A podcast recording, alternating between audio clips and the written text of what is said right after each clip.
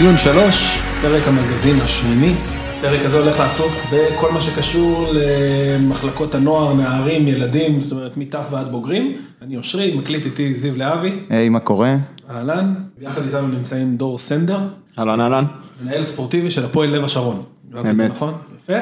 ועומר בוקסנבאום, המכונה בתור בוקסה, סליחה, אני מכיר אותך בתור שחקן, אז מבחינתי זה בוקסה, שהיום אה, מנהל מקצועי של מחלקת הנוער של הפועל תל אביב. אז ככה, כמו שאמרתי בהתחלה, בגדול הפרק הזה אנחנו הולכים אה, להיכנס קצת לתוך הקרביים של כל מה שקורה עד ששחקן מגיע לבוגרים. זאת אומרת, רוב המאזינים שלנו מכירים את העולם הזה בעיקר ששחקן עולה לבוגרים, אולי אפילו ששחקן נוער כבר טיפה מתחיל להשתפשף בבוגרים, אנחנו הולכים לקחת את זה עכשיו 18 שנה אחורה, או 12 שנה אחורה, נתחיל לדבר כאילו מהבסיס. אז בוא נעבור רגע, איפה מתחילים כאילו? איפה, איפה שחקן היום מתחיל את הקריירה שלו? בלב השרון, ואז עוברים להפועל תל אביב. לא, תשמע, עוד לפני זה, כי זרקנו פה הרבה טייטלים, אז חשוב לי שהמאזינים יבינו שנייה על הגיוון שיש ב- בפאנל. קודם כל זה אנשים מרקע מקצועי שונה. בוקסה הוא מנהל מקצועי של מחלקת נוער גדולה, של אחד ממועדוני הפאר של הכדורגל הישראלי דור, הוא מנהל של, מנהל מקצועי במועדון צעיר, חדש, מחלקה קטנה יחסית, אני עובד בתור אנליסט, אושרי אוהד, אוקיי? בנוסף, גם הרקע המקצועי הוא שונה, בוקסה היה שחקן מקצועי, דור היה שחקן כדורגל עד גיל נוער, אני לא שיחקתי מעולם כדורגל ואושרי היה שופט. כלומר, יש פה איזשהו גיוון ואנחנו יכולים לתקוף את השחקן הישראלי הצעיר ואת מחלקות הנוער מהרבה הרבה זוויות. ועכשיו אני, אפשר לענות על השאלה של מאיפה זה מתחיל. מתחיל אצלי בגיל שלוש עם החיתול. מגיעים למגרש בגיל שלוש, שלוש וחצי. ואוקיי, מתי נכנסים? עכשיו אני רוצה לרשום את הילד שלי לחוג, בסדר נכון? זה מתחיל בהתחלה בתור כן. חוג. מאיזה גילאים זה מתחיל? אני מקבל ילדים מגיל שלוש. באמת? יש- אה, שלוש אמיתי, ש- כאילו? כן, כן, שלוש, שלוש וחצי. מה עושים עם ילד בן שלוש? כאילו מה... האמת שבגיל הזה זה פחות כדורגל, זה יותר תנועה, יותר מזיזים אותם. אה, חלק קטן מאוד מהאימון זה עם כדור. אה, זה, אני קורא לזה שילוב בין אה, פקח ליובל המבולבל. זאת אומרת, אתה צריך מצד אחד כל הזמן לשמור אותם בפוקוס, לכוון אותם, עיניים אליי, לעצור, להסתכל. מצד שני להצחיק אותם, לעניין אותם ולגרום להם לאהוב את המשחק, לאהוב את הכדור ולחכות לאימון הבא. עכשיו זה לא, מן הסתם זו עבודה מאוד קשה בגיל הזה, אבל אה, שאתה רואה בסופו של דבר, ובמועדון שלנו, עוד פעם, ההבדלים בין המועדונים שלי ושל בוקסה, אה, זה שאצלי רוב השחקני ליגה הם ילדים שאני גידלתי מגיל שלוש וחצי, ארבע, כי אנחנו מועדון יותר קהילתי, יותר אזורי. חבר'ה באמת צומחים אצלנו מטרום חובה עד, עכשיו גם עד אה, שחקן, להיות שחקני ליגה ולפגוש את זיו להבי. ומה המעטפת של אה, כאילו גיל שלוש? כמה פעמים בשבוע? לא, פעם בשבוע, 45 דקות, משהו מאוד... אה, דשא? כן, דשא. שוב, זה פחות כדורגל. כן. זה יותר, זה שוב, זה יותר לפתח יכולות גופניות. אתה יכול גם להסתכל, אה, עוד פעם, אה, אתה יכול לראות גם בגיל הזה כישרון, אתה יכול לראות בגיל הזה כמובן יכולות גופניות, קפיצה, מהירות, קואורדינציה, קשב, זה משהו מאוד חשוב. שילד בן שלוש וחצי, ארבע, מסתכל רק עליך וחוסר, מחפש רק את הכדור, מחפש רק את ההנחיה הבאה שלך, אז אתה מבין שיש בו משהו. וגם אם הוא כרגע לא מטפל טוב בכדור, זה משהו שאפשר לעבוד עליו. אוקיי. אה, מה זה לא שחשוב, מאוחר מדי בגיל שלוש וחצי? מאוד מאוחר. ההורים שמאזינים לנו, נא להתחיל לעבוד בגיל שנה וחצי, שנתיים, שתי רגליים, שיהיה לי עבודה קלה. זה קצת, זה, זה, זה, זה קצת מצחיק וקצת עצוב, כי באמת יש המון הורים ש, שפונים אליי, אתמול הייתי במשחקים של המחלקת נוער וראתה אותי איזה אימא עם אה, ילד בן, בן שלוש, ואמרה לי, תשמע, הוא כישרון מיוחד. לא, והיא הייתה רצינית, אתה מבין? עכשיו, זה מצחיק שאנחנו יושבים כאן בפאנל וצוחקים מזה, ואנשים באמת לוקחים את זה למקום הזה, שהם מגיל אפס מכוונים את הילדים שלהם להיות שחקני כדורגל, ועושים המון טעויות. כי לקחת את הילד בגיל שלוש לכדורגל, זה אפילו לגרום לו לבעיה. אה, ילד לפי דעתי בהתפתחות שלו, לפחות עד גיל שבע, שמונה, אה, צריך לעשות אה, עוד ספורט מלבד לגעת בכדור. אה, כמו שדור אמר, לפתח את היכולות הגופניות שלו, אם זה יכולות קוגנטיביות, קואורדינציה, זה, זה, זה הגיל באמת שאפשר לפתח אותו הכי טוב. ואם לי היה ילד שהיה רוצה להיות שחקן כדורגל, אז הייתי לוקח אותו ל- לעשות אה, קפוארה או, או ג'ודו או דברים אחרים, וגם הייתי על הדרך גם לשחק איתו כדורגל, אבל אה, זה לא הייתי מכניס אותו למסגרת קבוצתית עד גיל שבע. אני רק אוסיף, חלק מהעומק, נתחיל לצלול לתוך הסינקים וחבר'ה שדיברנו איתם, אז יצא לי גם לדבר עם מיכאל זנדברג, שנשמע אותו בהמשך, זה פשוט לא בתוך הסינק, הוא אמר פחות או יותר את מה שאתה אומר, בהקשר גם של זה וגם של כדורגל בשכונה. זאת אומרת, הוא אומר שהוא חושב שאחד ההבדלים המשמעותיים בין הדור הנוכחי לדור של פעם, זה שגם היו משחקים הרבה יותר כדורגל בשכונה, והיו עוד חוגים, וזה פיתח יכולות, שכאילו אם אתה נכנס ישר למסלול רק של כדורגל, אתה יכול קצת לפספס. אני מסכים לגמרי, היום אה, כולם יודעים שרוב השחקנים אה, במחלקות נוער עושים אימונים אישיים. אה, אני נגד זה כי אני חושב ששחקני כדורגל היום מתחילים לשחק מגיל נורא צעיר, וכל הזמן אומרים להם מה לעשות. וברגע שאתה אומר לילד מה לעשות, הוא די הופך לרובוט, ובאימון אישי עדיין יש לו מאמן שאומר לו תעשה סללום, תיבט עם ימין, תיבט עם שמאל, זאת אומרת הוא ממלא אחר ההוראות, והוא לא מפתח את הדמיון ואת היכולות האישיות שלו, וללכת לשחק בשכונה לפעמים, ביום שישי עם חברים או אחרי צהריים עם חברים, זה הרבה יותר מפתח מאשר לעשות שלושה או ארבעה אימונים אישיים בשבוע ולקום בחמש בבוקר ולהראות שאני מקצוען, אבל בסוף אתה, אתה לא, לא פוגע במטרה. אוקיי. Okay. אני, אני רוצה לחדד את הנקודה של בוקסה כנקודה מאוד חשובה ונכונה. אנחנו בתור, אה, עוד פעם, מאמנים, מדריכים וכולי, אני נותן לילד ארגז כלים, בגיל 5, 6, 7, 8, איך לבעוט, איך למסור, איך לטפל נכון בכדור.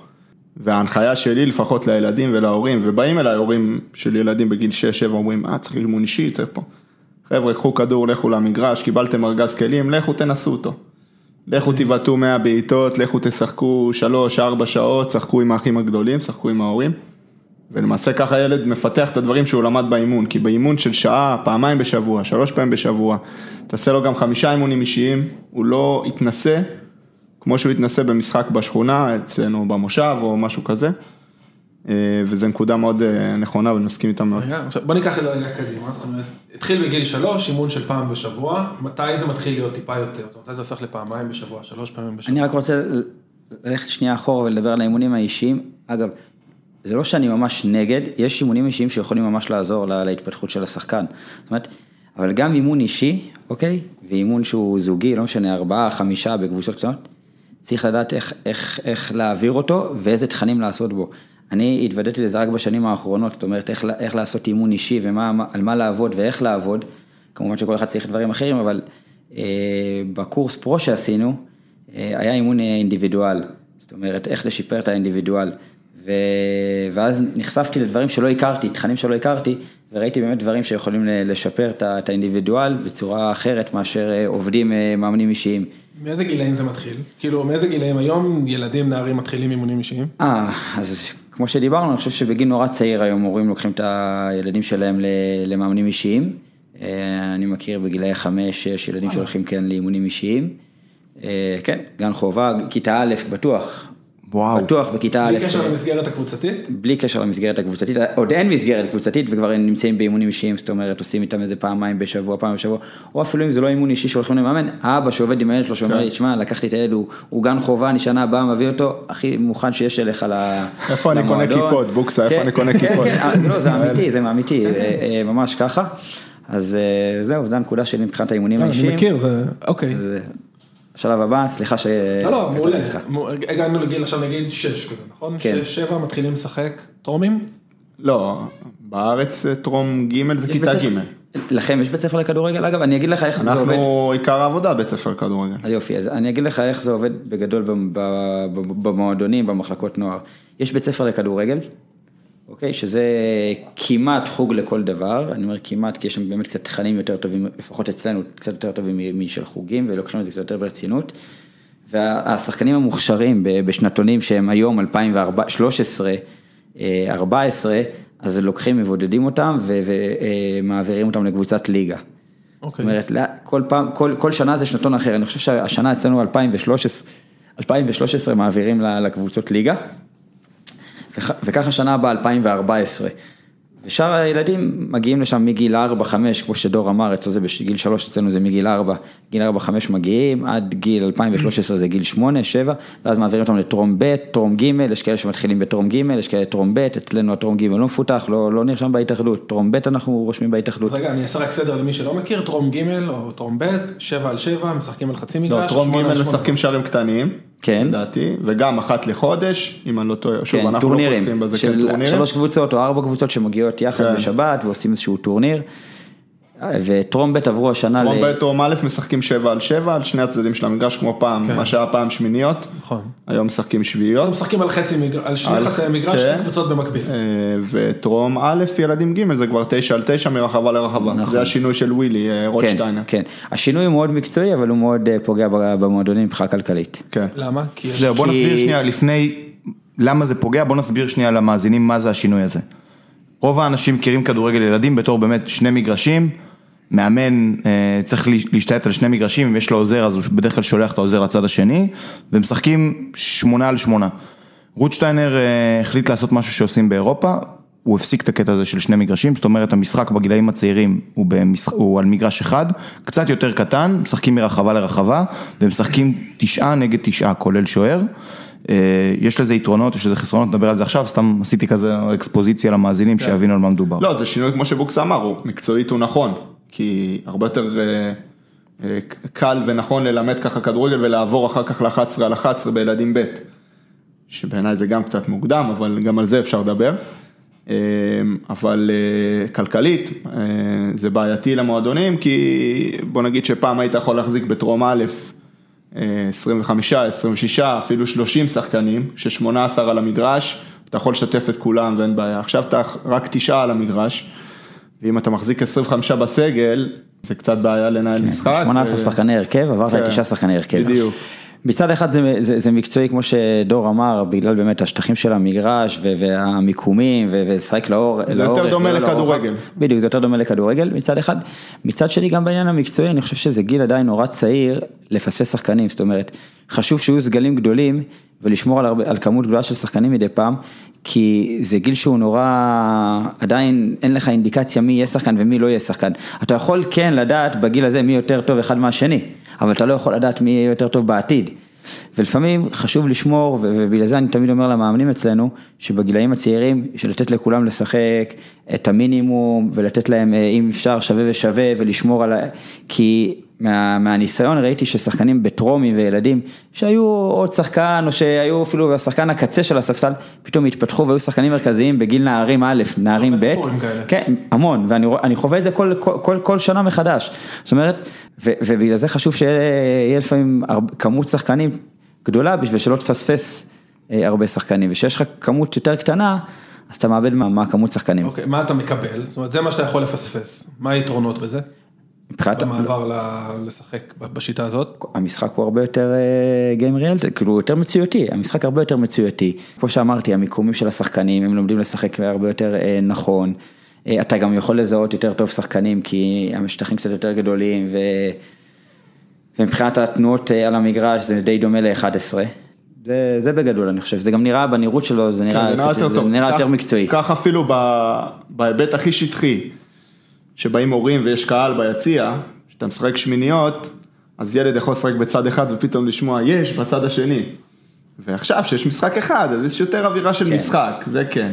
פוקוס הוא... מצד כאילו שני, מצד שני, כל דבר, אה, בוא נגיד, אה, כל דבר שקורה בכדורגל הישראלי מבליט את הפנים של הכדורגל הישראלי, זאת אומרת, פתאום אתה מגיע למגרש שהיות שהוא גם ככה קטן, ובא המאמן של היריבה ואומר לך, אני רוצה לחתוך קצת מהשוליים, כי זה רחב מדי, וזה כאילו החוק מאפשר.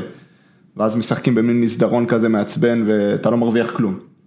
אוקיי. אה, אה, יש, יש דברים שהם, עוד פעם, וגם המשחק הוא יותר מדי משחק, עוד פעם, בילדים ג' טרום א', אנחנו מדברים שוב על ילדים בני שמונה, נכון? לא.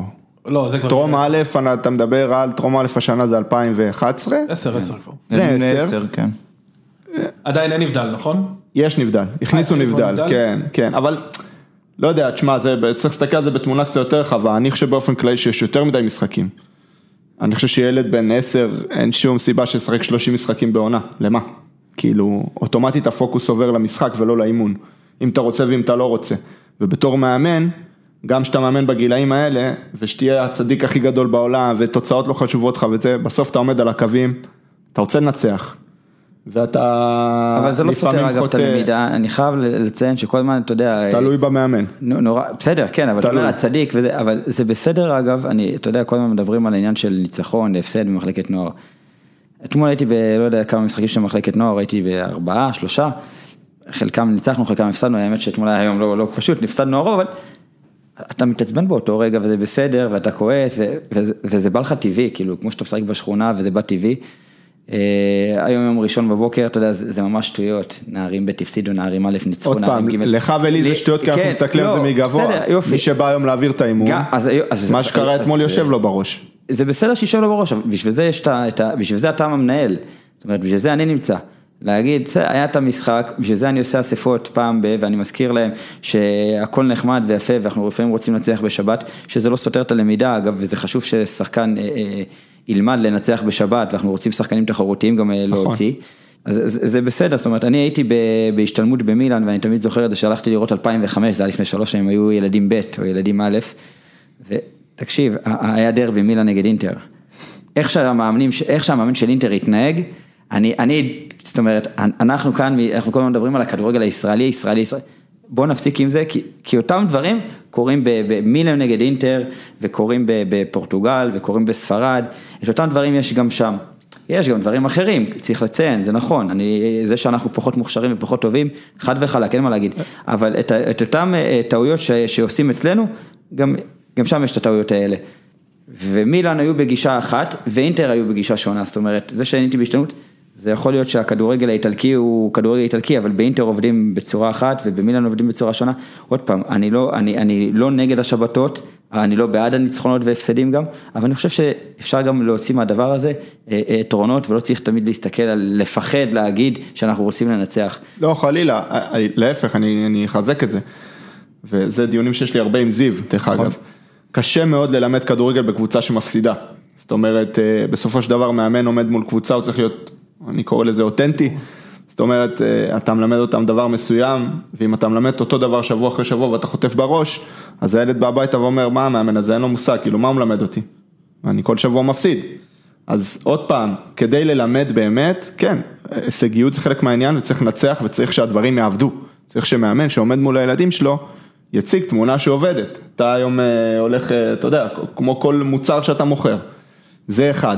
אני מדבר על, על מה הפוקוס, זאת אומרת, במה מאמן מתעסק כל השבוע. ויש מאמנים מדהימים, באמת, נוטים לזלזל, ויש אנשי, יש, באמת יש אנשי מקצוע טובים בארץ, אני, אני באמת חושב, גם מנהלים מקצועיים וגם מאמנים, אבל, אבל יש המון המון מאמני, אני קורא לזה מאמני בוגרים בתחפושת. זאת אומרת, בן אדם שבמהות שלו הוא מתנהל כמו מאמן בוגרים, לא כמו מאמן ילדים. בתגובות שלו, ב... ב... בדרך שבה הוא מעיר לילדים. בדרך שבה הוא מעיר. יש את זה אצלך?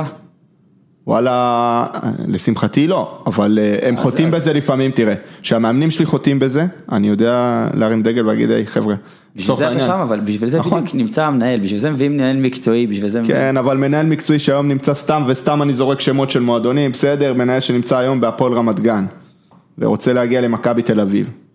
איך יבדקו אותו במכבי תל אביב או בביתר ירושלים? איזה הישגים הוא הביא? קבוצות שזכו באליפות בנערים. הדבר הנכון, אני הייתי הדבר שנתיים הנכון, בהפועל רמת אתה גן, מבין? הייתי שנתיים בהפועל רמת גן, אני לא חושב שהבאתי איזשהו הישג להפועל רמת גן במחלקת נוער. אה, הבאתי את הבשורה שלי, זאת אומרת, מה שאני מאמין, ופנו אליי הפועל תל אביב בלי שהכרתי אותם, לא דרך איזשהו אה, קשרים כאלו או אחרים. אה, פנו אליי, שמעו דברים טובים עליי, וככה הגעתי להפועל תל אביב, זאת אומרת. אתה גם דמות, אל תשכח, אתה לא- היית שחקן. כן, בסדר, לא- בסדר, אבל, אבל עדיין, לא, אני לא חושב, הקבוצת הנוער, אה, אה, אולי אחת הטובות שהיו בשנים האחרונות, לא הצליחה לעלות ליגה מליגה שנייה עם מוטי ברשצקי ויניב מזרחי שהיה שם, וזה, לא, לא, זאת אומרת, לא, אתה יודע, לא, לא הבאנו איזושהי בשורה מבחינת תוצאות, עשיתי דברים בצורה שונה ואחרת. אז אני חושב שמנהלים מקצועיים, שוב, אני לא עברתי איזושהי הדרכה של ניהול מקצועי מבחינת משהו מסודר בארץ, עברתי את הקורסים, את הקורס אה, מדריכים, את הקורס מאמנים, את הקורס מאמנים, מאמנים פרו, אה, עשיתי עוד השתלמויות. אני חושב שההדרכה של מנהלים מקצועיים שאני התחלתי, אגב, הפסקתי באמצע שראיתי מה, מה, מה מלמדים לפני כמה שנים. אה, לצערי, אני, אני אומר שמה שלמדתי בקורס מדריכים, למדתי את זה בקורס מאמנים. ובקורס הדרכה לניהול אז לא- מקצועי. אז לא ללכת לקורס של המנהלים מקצועיים. אז לא, אבל אגב, אני חייב להגיד שעכשיו שווילי הגיע, כל העניין של הלמידה, אה, זה משהו שונה לגמרי. אני בקורס פרו נדהמתי וקיבלתי תכנים שלא קיבלתי בעבר בהתאחדות, ובגלל זה אני חושב שאני אני לא יודע איך ווילי מאמן ואני לא נכנס לזה, אבל מבחינת התכנים ו- ומה שהוא הביא מבחינת החומר והלמידה היום ולשפר את המאמן ולעבור קורסים. גם השינויים זה- בשטח, זה- דרך זה- אגב, זה דברים ברמה- טובים. זה- זה ברמה מאוד, אה, ברמה מאוד טובה, בטח לעומת מה שהיה פה. אוקיי, אני רק אגיד, אז אתם מסכימים בגדול שאומרים הניצחון זה לא הכל, אבל בלי זה מאוד קשה לייצר את הדמות של המאמן. עכשיו, בסופו, אני זוכר את עצמי שהייתי שופט, אמנם זה היה מאוד מזמן, ההתאחדות בזמנו ביטלו את הליגות, זאת אומרת לא היה ליגה של אה, טרומים, ומה שקרה עד אז, אני מבין שזה עדיין קורה היום, זה שכאילו ההורים הקימו את הליגה. לא, לא, זה לא ההורים, יש כן, זהו, אתרים, נסביר שנייה אה, בדיוק כן. איך זה עובד, מה מה הסיפור שם. קודם כל, אני רוצה להתחבר לנקודה לגבי ווילי, הביטול הזה של הפורמט אה, שמיניות, זה משהו שווילי עשה, ובאמת, אה, באמת זה מצוין בעיניי. עכשיו, עומר ודור נמצאים פה בפוזיציה שיושבים להם, אני מניח, על הראש מבחינת מספר הילדים, אצל דור זה אפילו יותר מודגש, כמה ילדים צריכים להיות במועדון, כי המועדון כן צריך להיות רווחי. אני מהצד, בתור בן אדם ש... לא, תלוי מבחינת הפרנסה שלו בכמות הילדים, כן חושב שזה מצוין, כי א', אני רוצה שהמאמן ולא עוזר המאמן יראה את כל הילדים, וזה לא יתחלק בשני מגרשים, וב', כי בסוף המטרה של קבוצת ילדים היא להוציא בשנתון טוב חמישה שחקני בוגרים. חמישה. עכשיו ברור שאתה, ארצי, שנת, לא, מחלקה טובה, אם אתה מוציא שניים בשנתון, אתה גדול. אם הוצאת אמרת חמישה, חמישה. אתה מדהים. סבבה? זאת אומרת, קשה מאוד לעשות, אני כאילו, יודע, אומרת, לכן אני אומר, אתה לא צריך להוציא 20, אתה מבין? אני הולך הפוך.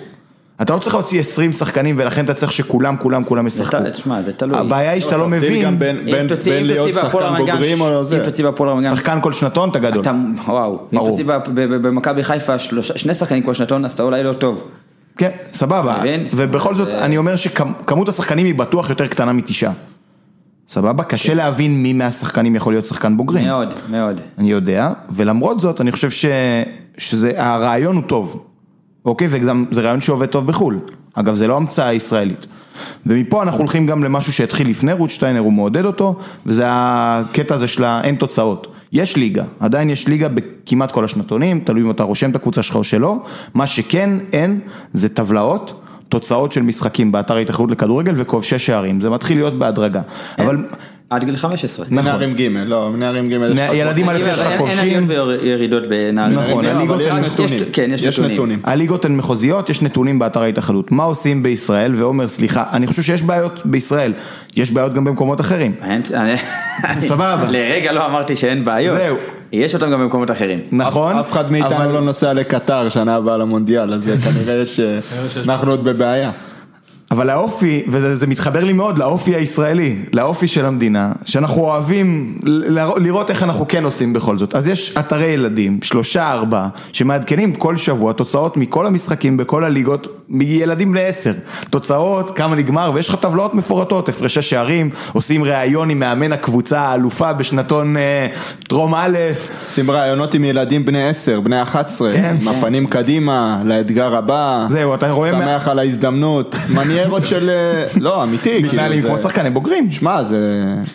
מאמן, אני מת על לקרוא ראיונות עם מאמן של ילדים בני עשר, שהוא אומר, הקבוצה עמדה טקטית טוב על המגרש, התכוננו ליריבה, עשינו עבודה מצוינת, הילדים ביצעו את ההוראות שלי, ועשינו ניצחון חשוב. אם מאמן כאילו, שלנו בילדים ג' ילך לראות את היריבה, אני אכעס עליו, אני אתבאס עליו, כאילו.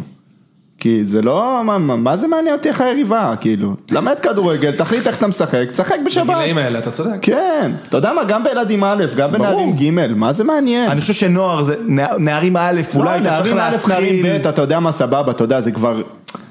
זה כבר מתחיל לקבל כיוון, כן, אתה גם מתחיל לקבל, זה יותר אה, הנישה של בוקסה, אני פחות מתעסק בגילאים האלה, אבל אתה כן מתחיל לקבל אינדיקציה מי יהיה שחקן, מי לא יהיה שחקן, מי יש לו עתיד, מי יש לו... אני מבין את ההתעסקות, אבל גם יותר מזה, אני חושב שאתה צריך לייצר איזושהי מיומנות למידה. כלומר, אני רוצה שילד יתרגל לזה שהוא מקבל אספת וידאו פעם בשבוע, כדי שהוא יבוא לבוגרים והוא ידרוש את זה. לא, חד משמעית, עזוב, זה, זה דברים שהם חשובים להתפתחות של השחקן. כל ההתנהלות, כל המהות של ליגות הטרומים והילדים, מרמת האתרים האלה שציינת, מאמנים, הורים, זה התנהלות של בוגרים. יש לנו חברים, לי ולזיו להבי היקר, שחיים משבת לשבת. הילד משחק בשבת נגד אה, גדנ"ע תל אביב, כל השבוע מדברים על גדנ"ע תל אביב. הילד יש לו דרבי בשבת, כל השבוע, מה יהיה מחר? אנחנו חושבים יום חמישי, מה יהיה בשבת? יאללה, מה יהיה בשבת? בחייאת איזה גילאים רבאק. אתה מדבר? רק ל... לש- 11, ילדים 12. א', ילדים ב', כאילו, בחיית רבאק, מה יקרה? עוד שלוש שנים תזכור את המשחק שהיה בילדים ג' נגד... חשוב להגיד גם ש... זאת אומרת, יש... הכדורגל תופס כל הזמן עוד תוצאה ועוד תוצאה ונהפך להיות עוד פופולרי ועוד פופולרי, הוא תמיד היה פופולרי והכי פופולרי, זה המקצוע, אני חושב שזה המקצוע הכי פופולרי בעולם, ו... וזה תופס, אתה יודע, תוצאה, אני רואה, יש לי ילדה עכשיו, הקטנה, יש לי קטנה בת שבועיים, אבל יש לי הקטנה בת שש, לפני שנה, שנתיים בגן, זאת אומרת, כל יום מגיעים ילדים עם חולצות של ריאל, ברצלונה, הפועל תל אביב, מכבי חיפה, מגיעים כמות גדולה של ילדים. כשאני הייתי ילד, בטח בגן, אבל בבית ספר אפילו, היו שניים, שלושה, שזה היה אוהד הפועל תל אביב, זה מכבי תל אביב, אני הפועל רמת גן, אה, היינו איזה ארבעה, חמישה שהיו מדברים על כדורגל, כל השאר זה לא, זה לא היה כזה, היום, זאת אומרת, באים אליי המון הורים ואומרים לי, שמע, אני חייב שהילד שלי איכשהו ייכנס לכדורגל, כי, כי מי שלא בכדורגל לא מקובל, ומי שלא... וזה, וזה כמו ש... זה תופס עוד ועוד ועוד, וזה, זה, זה, זה, וההורים ההורים פשוט מטורפים, אני חייב זה להגיד. מחבר זה אותי מעמיס על. הילדים, זה מעמיס על הילדים, מאוד, אתה מאוד, מבין? מאוד, ה- ההורים משוגעים. כן, רגע, זה מחבר אותי מעולה, אני אשמיע את הסינק הראשון של זנדברג, אה, ואנחנו נצא משם כי זה בדיוק הנקודה הזאת. בגילאי נערים, נוער, האימונים עצמם, זאת אומרת, אתה זוכר נגיד מאמנים שנגיד מישהו אמר בוא תשחק על הקו, בוא תשחק פה כי יש לך דריבל טוב, כי יש לך בעיטה טובה, כי יש לך תנועה טובה. לימדו אותך, נגעו באלמנטים האלה בכלל לא. בגילאים האלה? אני אגיד בא- באופן גורף, אני אגיד לא. לא היה, טק, לא, לא היה דברים טקטיים, לא היה כאילו, לא, לא היה דברים כאלה. אוקיי. והיום, לצורך העניין, לא יודע אם אתה כן עובד עם הם, את המשחק. ברור. ברור, איזה שאלה. איזה שאלה, הילדים היום, בגילאים שאני מאמן, לגמרי, הם, אתה יודע, מדברים על דברים שיש מצב שהבוגרים אולי, לא- בחלק מהקבוצות לא מדברים עליהם. אם זה? סגירות, אם זה סגירות, ואם זה רס דיפנס, ואם זה מערכים, ואם זה תגובה אחרי עיבוד, ואם זה קו שלוש, או פתיחה לקווים, או, או אלף ואחד כאילו מונחים בכדורגל שאני בחיים לא שמעתי אותם בתור ילד, בחיים. בבוגרים כן שמעת אותם? גם לא. עכשיו, אני כאילו מתחבר לזה, הוא, מה שמיכאל אומר במילים אחרות, זה שכאילו היום, גילאי נערים, נוער, רמת האימון, רמת הידע הטקטי, רמת הטירוף ומסביב, זה לא נכנס ספציפית לסינק פשוט, אבל הוא דיבר גם על ההורים. וזה שהיום כל ילד בן 6-7, היום הוא, הוא, האבא אומר, זהו, הילד הולך לברצלונה. וכאילו הילד היום מוסלל קריירה מגיל 6-7. עכשיו, אחד זה שם עליהם לחץ פסיכי, כאילו. גם אם הם רוצים את זה, גם אם הם נהנים מזה. זה מצד אחד. מצד שני של זה, זאת אומרת, גם זיו נגע בזה מקודם, שילדים מתראיינים היום. ילד בן 10-11 מתראיין, כאילו, והוא, שוב, בסינק מיכאל אומר, אני שהייתי ילד, אף אחד לא דיבר איתי טקטיקה. אף אחד לא אמר, הוא אמר, שוב, בהכללה גסה, היו כמה מאמנים שנגעו. אבל הוא אומר, היום בגילאי נוער, כאילו, מדברים איתי על דברים שבבוגרים לא שמעתי. אנחנו יושבים היום על הספסל למשל של נערים ב', נערים א', אה, הצוות המקצועי, ואז אני יושב ליד המאמנים ואני שומע את השחקנים שלנו שיושבים על הספסל, אומרים, אה רגע, הם עברו מ-4-3-3 ל-4-4-2, אה, תראה אוהד, הם עברו לאיזה, תסתכל, אה, תראה, אה, זה עושה לו עקיפה, זה, זאת אומרת, ה- השיחה היום של, המ- של הילדים היא הרבה יותר מקצועית, וזה אומר שלקחנו ה- את הכדורגל צעד אחד קדימה, אני מאוד, אני מאוד שמח שזה קורה, כי הם מדברים כדורגל, זאת אומרת, כשאני הייתי שחקן במחלקת נוער, ו- ומיכאל, ואנחנו מדברים על זה הרבה, האספות שעשו לנו ומה שדיברו איתנו זה היה על אה, יותר נושא המוטיבציה ו... ו, ו במילים שיותר מתאימות לצבא, ולמות, ולהתאבד, ולקפוץ, ולהשתולל, וטירוף, ומי שיותר רוצה, ומי שיותר... זה, זה רוב הס... מה שלימדו אותנו, והיינו כל כך מורעלים, ששכחנו לשחק כדורגל, ולא ידענו לאן לרוץ, או, או לעשות את הדברים בצורה נכונה. היום השפה היא הרבה יותר מקצועית, אה, ואני שמח שהיא הרבה יותר מקצועית, זה חשוב מאוד. אה, וזה מראה שבאמת אנחנו גם, אה, יש לנו דברים טובים בכדורגל, כי אנחנו לוקחים את זה צעד אחד קדימה ומתקדמים. אה, אז זה דבר מאוד חשוב, ומיכאל, אני חושב שהוא נגע בנקודה הזאת יותר התכוון. יש הרבה משקל לטכנולוגיה, גם אל תשכח, ילדים משחקים פיפא היום, שאני ואתה לא שיחקנו, והם הם מכירים מערכים ויודעים שזה, ויכולים לשחק עם דברים, ו... ארסן ונגר בקורס פרו, הוא הרצה לנו. אז הוא אמר, כשהוא התחיל לאמן והוא רצה אה, לקבל מידע ולדעת, ללמוד, הוא היה צריך לנסוע, אתה יודע, לאיטליה ולפגוש את ו- כן. וללכת לראות אימונים ולרשום איזה שלושה אימונים שהוא ראה, היום אתה בלחיצת כפתור, יש לך את כל האימונים של סיטי, של יונייטד, הערוץ פתוח לליברפול, אה, ברצלונה, זה, צ'אבי, כולם ראו את האימון הראשון שלו, מה הוא רוצה, מה... הכל היום הרבה יותר, אה, יותר קל. יותר נגיש. ברור. שמע, יותר- ילדים מדברים איתנו, לפעמים אתה שומע את הילדים על הספסל בשבת, אני RB, אני RW, אני זה, לא, אחי, אמיתי. ילדים מדברים. ככה, ילדים, זה אוריינות טקטית. יפה. אה, כן, הם ילדים מבינים יותר, ברור שהם מבינים יותר. אבל זה אה, בא גם עם זה שגם היום במחלקות נערים, נוער, יש אספות וידאו. זאת אומרת, יש ילדים, זאת אומרת, נגעת באימונים האישיים, יש גם כאילו ילדים שמצלמים אותם במשחק ואחר כך נותנים להם פידבקים. נכון, אני חושב שזה נושא מאוד חשוב, אנחנו משתמשים המון בווידאו. אה, באיזה גילאים? אה, אנחנו מתחילים מגיל 15 יותר להיכנס לזה בצורה יותר אינטנסיבית, זאת אומרת וידאו יותר אישי וקבוצתי. רוב הדברים שאנחנו מראים, וחשוב שזה זה דברים שהשחקן אה, לא נוגע בכדור, זאת אומרת זה לא פעולות שלו עם הכדור, אוקיי. הרוב זה מיקומים שלו, אה, תגובות שלו, דברים שהוא יכול לשפר. אה, אני לא מצפה משחקן שיכניס כדור כמו שצ'אבי הכניס כדור, ואני לא מצפה שהוא יעשה דריבל כמו שמסי לפעמים, אתה יודע, אז גם אם הוא איבד כדור או זה, אני לא מתעכב על זה. הפעולות עם הכדור אה, כמעט ואנחנו לא מראים, למרות ששוב גם את זה אפשר לשפר וזה, ואנחנו מראים עוד פעם, אבל כשאנחנו רואים דפוס חוזר על עצמו, זאת אומרת שהבלם מכדרר כדור והוא לעולם לא מוסר ימינה. אז אני אקח את הבלם, אני אראה לו, זאת אומרת, אה, שישה, שבעה קטעים כאלה רצופים שהוא לא מוסר ימינה, עם אופציה למסור ימינה, ואז אני מגלה שיש לו גם בעיה, אה, אה, הוא ימיני ויש לו בעיה לרוץ קדימה ולמסור ימינה עם רגל שמאל, כי הוא צריך לתת את הפס עם רגל שמאל ימינה, אז אני מגלה, אז, אז דברים שאנחנו כן נעבוד עליהם ונשפר אותם. אה, אבל רוב הוידאו שאנחנו עושים הוא וידאו של אה, מיקומים, אה, של עקרונות משחק שאנחנו מאמינים בהם. אה, וזה אבל- מאוד חשוב כי אין כמו המרה, זאת אומרת שאתה רואה את עצמך, גם אני כשחקן, אני זוכר ששוב, ש- ש- שיצאתי למשחקים והרגשתי שהייתי מה זה חלש, הלכתי וראיתי את הוידאו ובואנה, אחלה משחק, ולא סתם המאמן אמר שהייתי טוב, או משחקים שהייתי בטוח שהייתי וואו, אחלה, אני רואה, בואנה, לא היה לי נעים לראות את עצמי, כאילו זה היה, אז אין כמו, אין, אין כמו לראות את עצמך בוידאו, זאת אומרת זה מאוד חשוב. אוקיי. יפה. אני אגב לא, לא, לא עבדתי עם וידאו, כאילו אני דור אחר כבר, אתה מבין? אה, לא עבדתי עם וידאו, לא, לא ראיתי את עצמי משחק בוידאו יותר מדי, זאת אומרת אף אחד לא ישב איתי על וידאו לעולם, וידאו אישי, דברים כאלה, לא, לא היה לנו, גם, גם היה צריך לדבר על זה. אה, אני חושב שגם העניין המנטלי, לנו יש אה, מאמן מנטלי לכל קבוצת נערים, נערים ג', נערים ב', עוד נערים שנייה א'. נגיע לזה. משהו שלא היה לי, וכשקיבלתי את זה בבוגרים, באו, דיברו איתנו, לא האמנתי בזה, והיום אני, אני כל כך מאמין בזה, מתחבר לזה, וחושב ששחקנים צריכים את הליווי הזה, מהסיבה שכדורגל זה גם המקצוע הכי קשוח בעולם.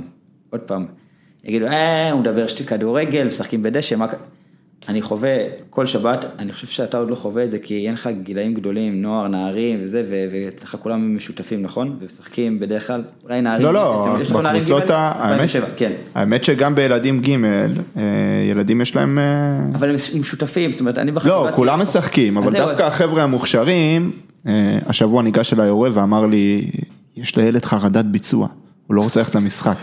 לא, אמיתי. כן, לא, אני מדבר על עניין של, של, של, זאת אומרת, שאתה... קושי מנטלי, אתה מזהה מגיל אפס. יש, יש, יש, באמת, יש כל כך הרבה אה, אה, דברים מנטליים בכדורגל, זאת אומרת, ש, שאתה צריך לעבוד עליהם, אבל אני חושב שזה, מבחינת, ה- אתה יודע, אה, ההשקעה שאתה כל כך משקיע, ו, ואתה מוותר על לבלות עם החברים שלך בימי שישי, ו- ולאכול אוכל בריא שכולם אוכלים המבורגר, והמון המון שחקנים עושים את זה, ואני רואה את זה במחלקות נוער, כמה הם בתוך הדבר הזה להיות שחקני כדורגל, וכמה הם משקיעים, וכמה הם קמים בחמש בבוקר ובשש בבוקר ועשו אימון אישי, סיימו בשבע והלכו לבית ספר, ובבית ספר הם לא אוכלים אה, לחמניה עם שוקולד, הם הולכים לאכול איזשהו מסעדה ליד, או שהם מביאים איזה פסטה מחיטה מלאה, אתה יודע, דברים כאלה שאני יודע שאני חווה יום יום, ובסוף הוא בא ויום שבת הוא משחק חמש דקות, והמאמן חימם אותו והוא לא נכנס בכלל. ומה לעשות, קיבלנו גול והתהפך המשחק, והוא... ואתה רואה את הילד יוצא בוכה, ושבוע אחרי זה עוד פעם הוא לא... אתה שוב, ילד, זה בחור בן 16, 15, זה כבר נער, וההורים כועסים, וזה... ויש המון אכזבה, כי לפני שלוש שנים הוא היה השחקן הכי טוב בקבוצה, מה לעשות שהוא לא... ו- וזה... זה- קשוח. זה- ועכשיו, זה מאוד קשוח, כי זה כמות מאוד גדולה באמת של ילדים והורים ש- ואנשים שחווים את הדבר הזה, והמון אה, המון המון אה, סוחבים המון צלקות. היה מקרה עכשיו בסיטי לפני איזה שנה שנתיים, שאחד מהילדים באקדמיה ששחררו אותו בגיל נוער התאבד. מכירים את המקרה. כן. זהו, אני חושב שזה מתקשר למה שאמרת על זה שזה המקצוע הכי פופולרי בעולם. עם כמה שזה הכי פופולרי, זאת אומרת, יש הרבה אנשים שרוצים ונכנסים לקלחת הזאת ויוצאים בלי כלום.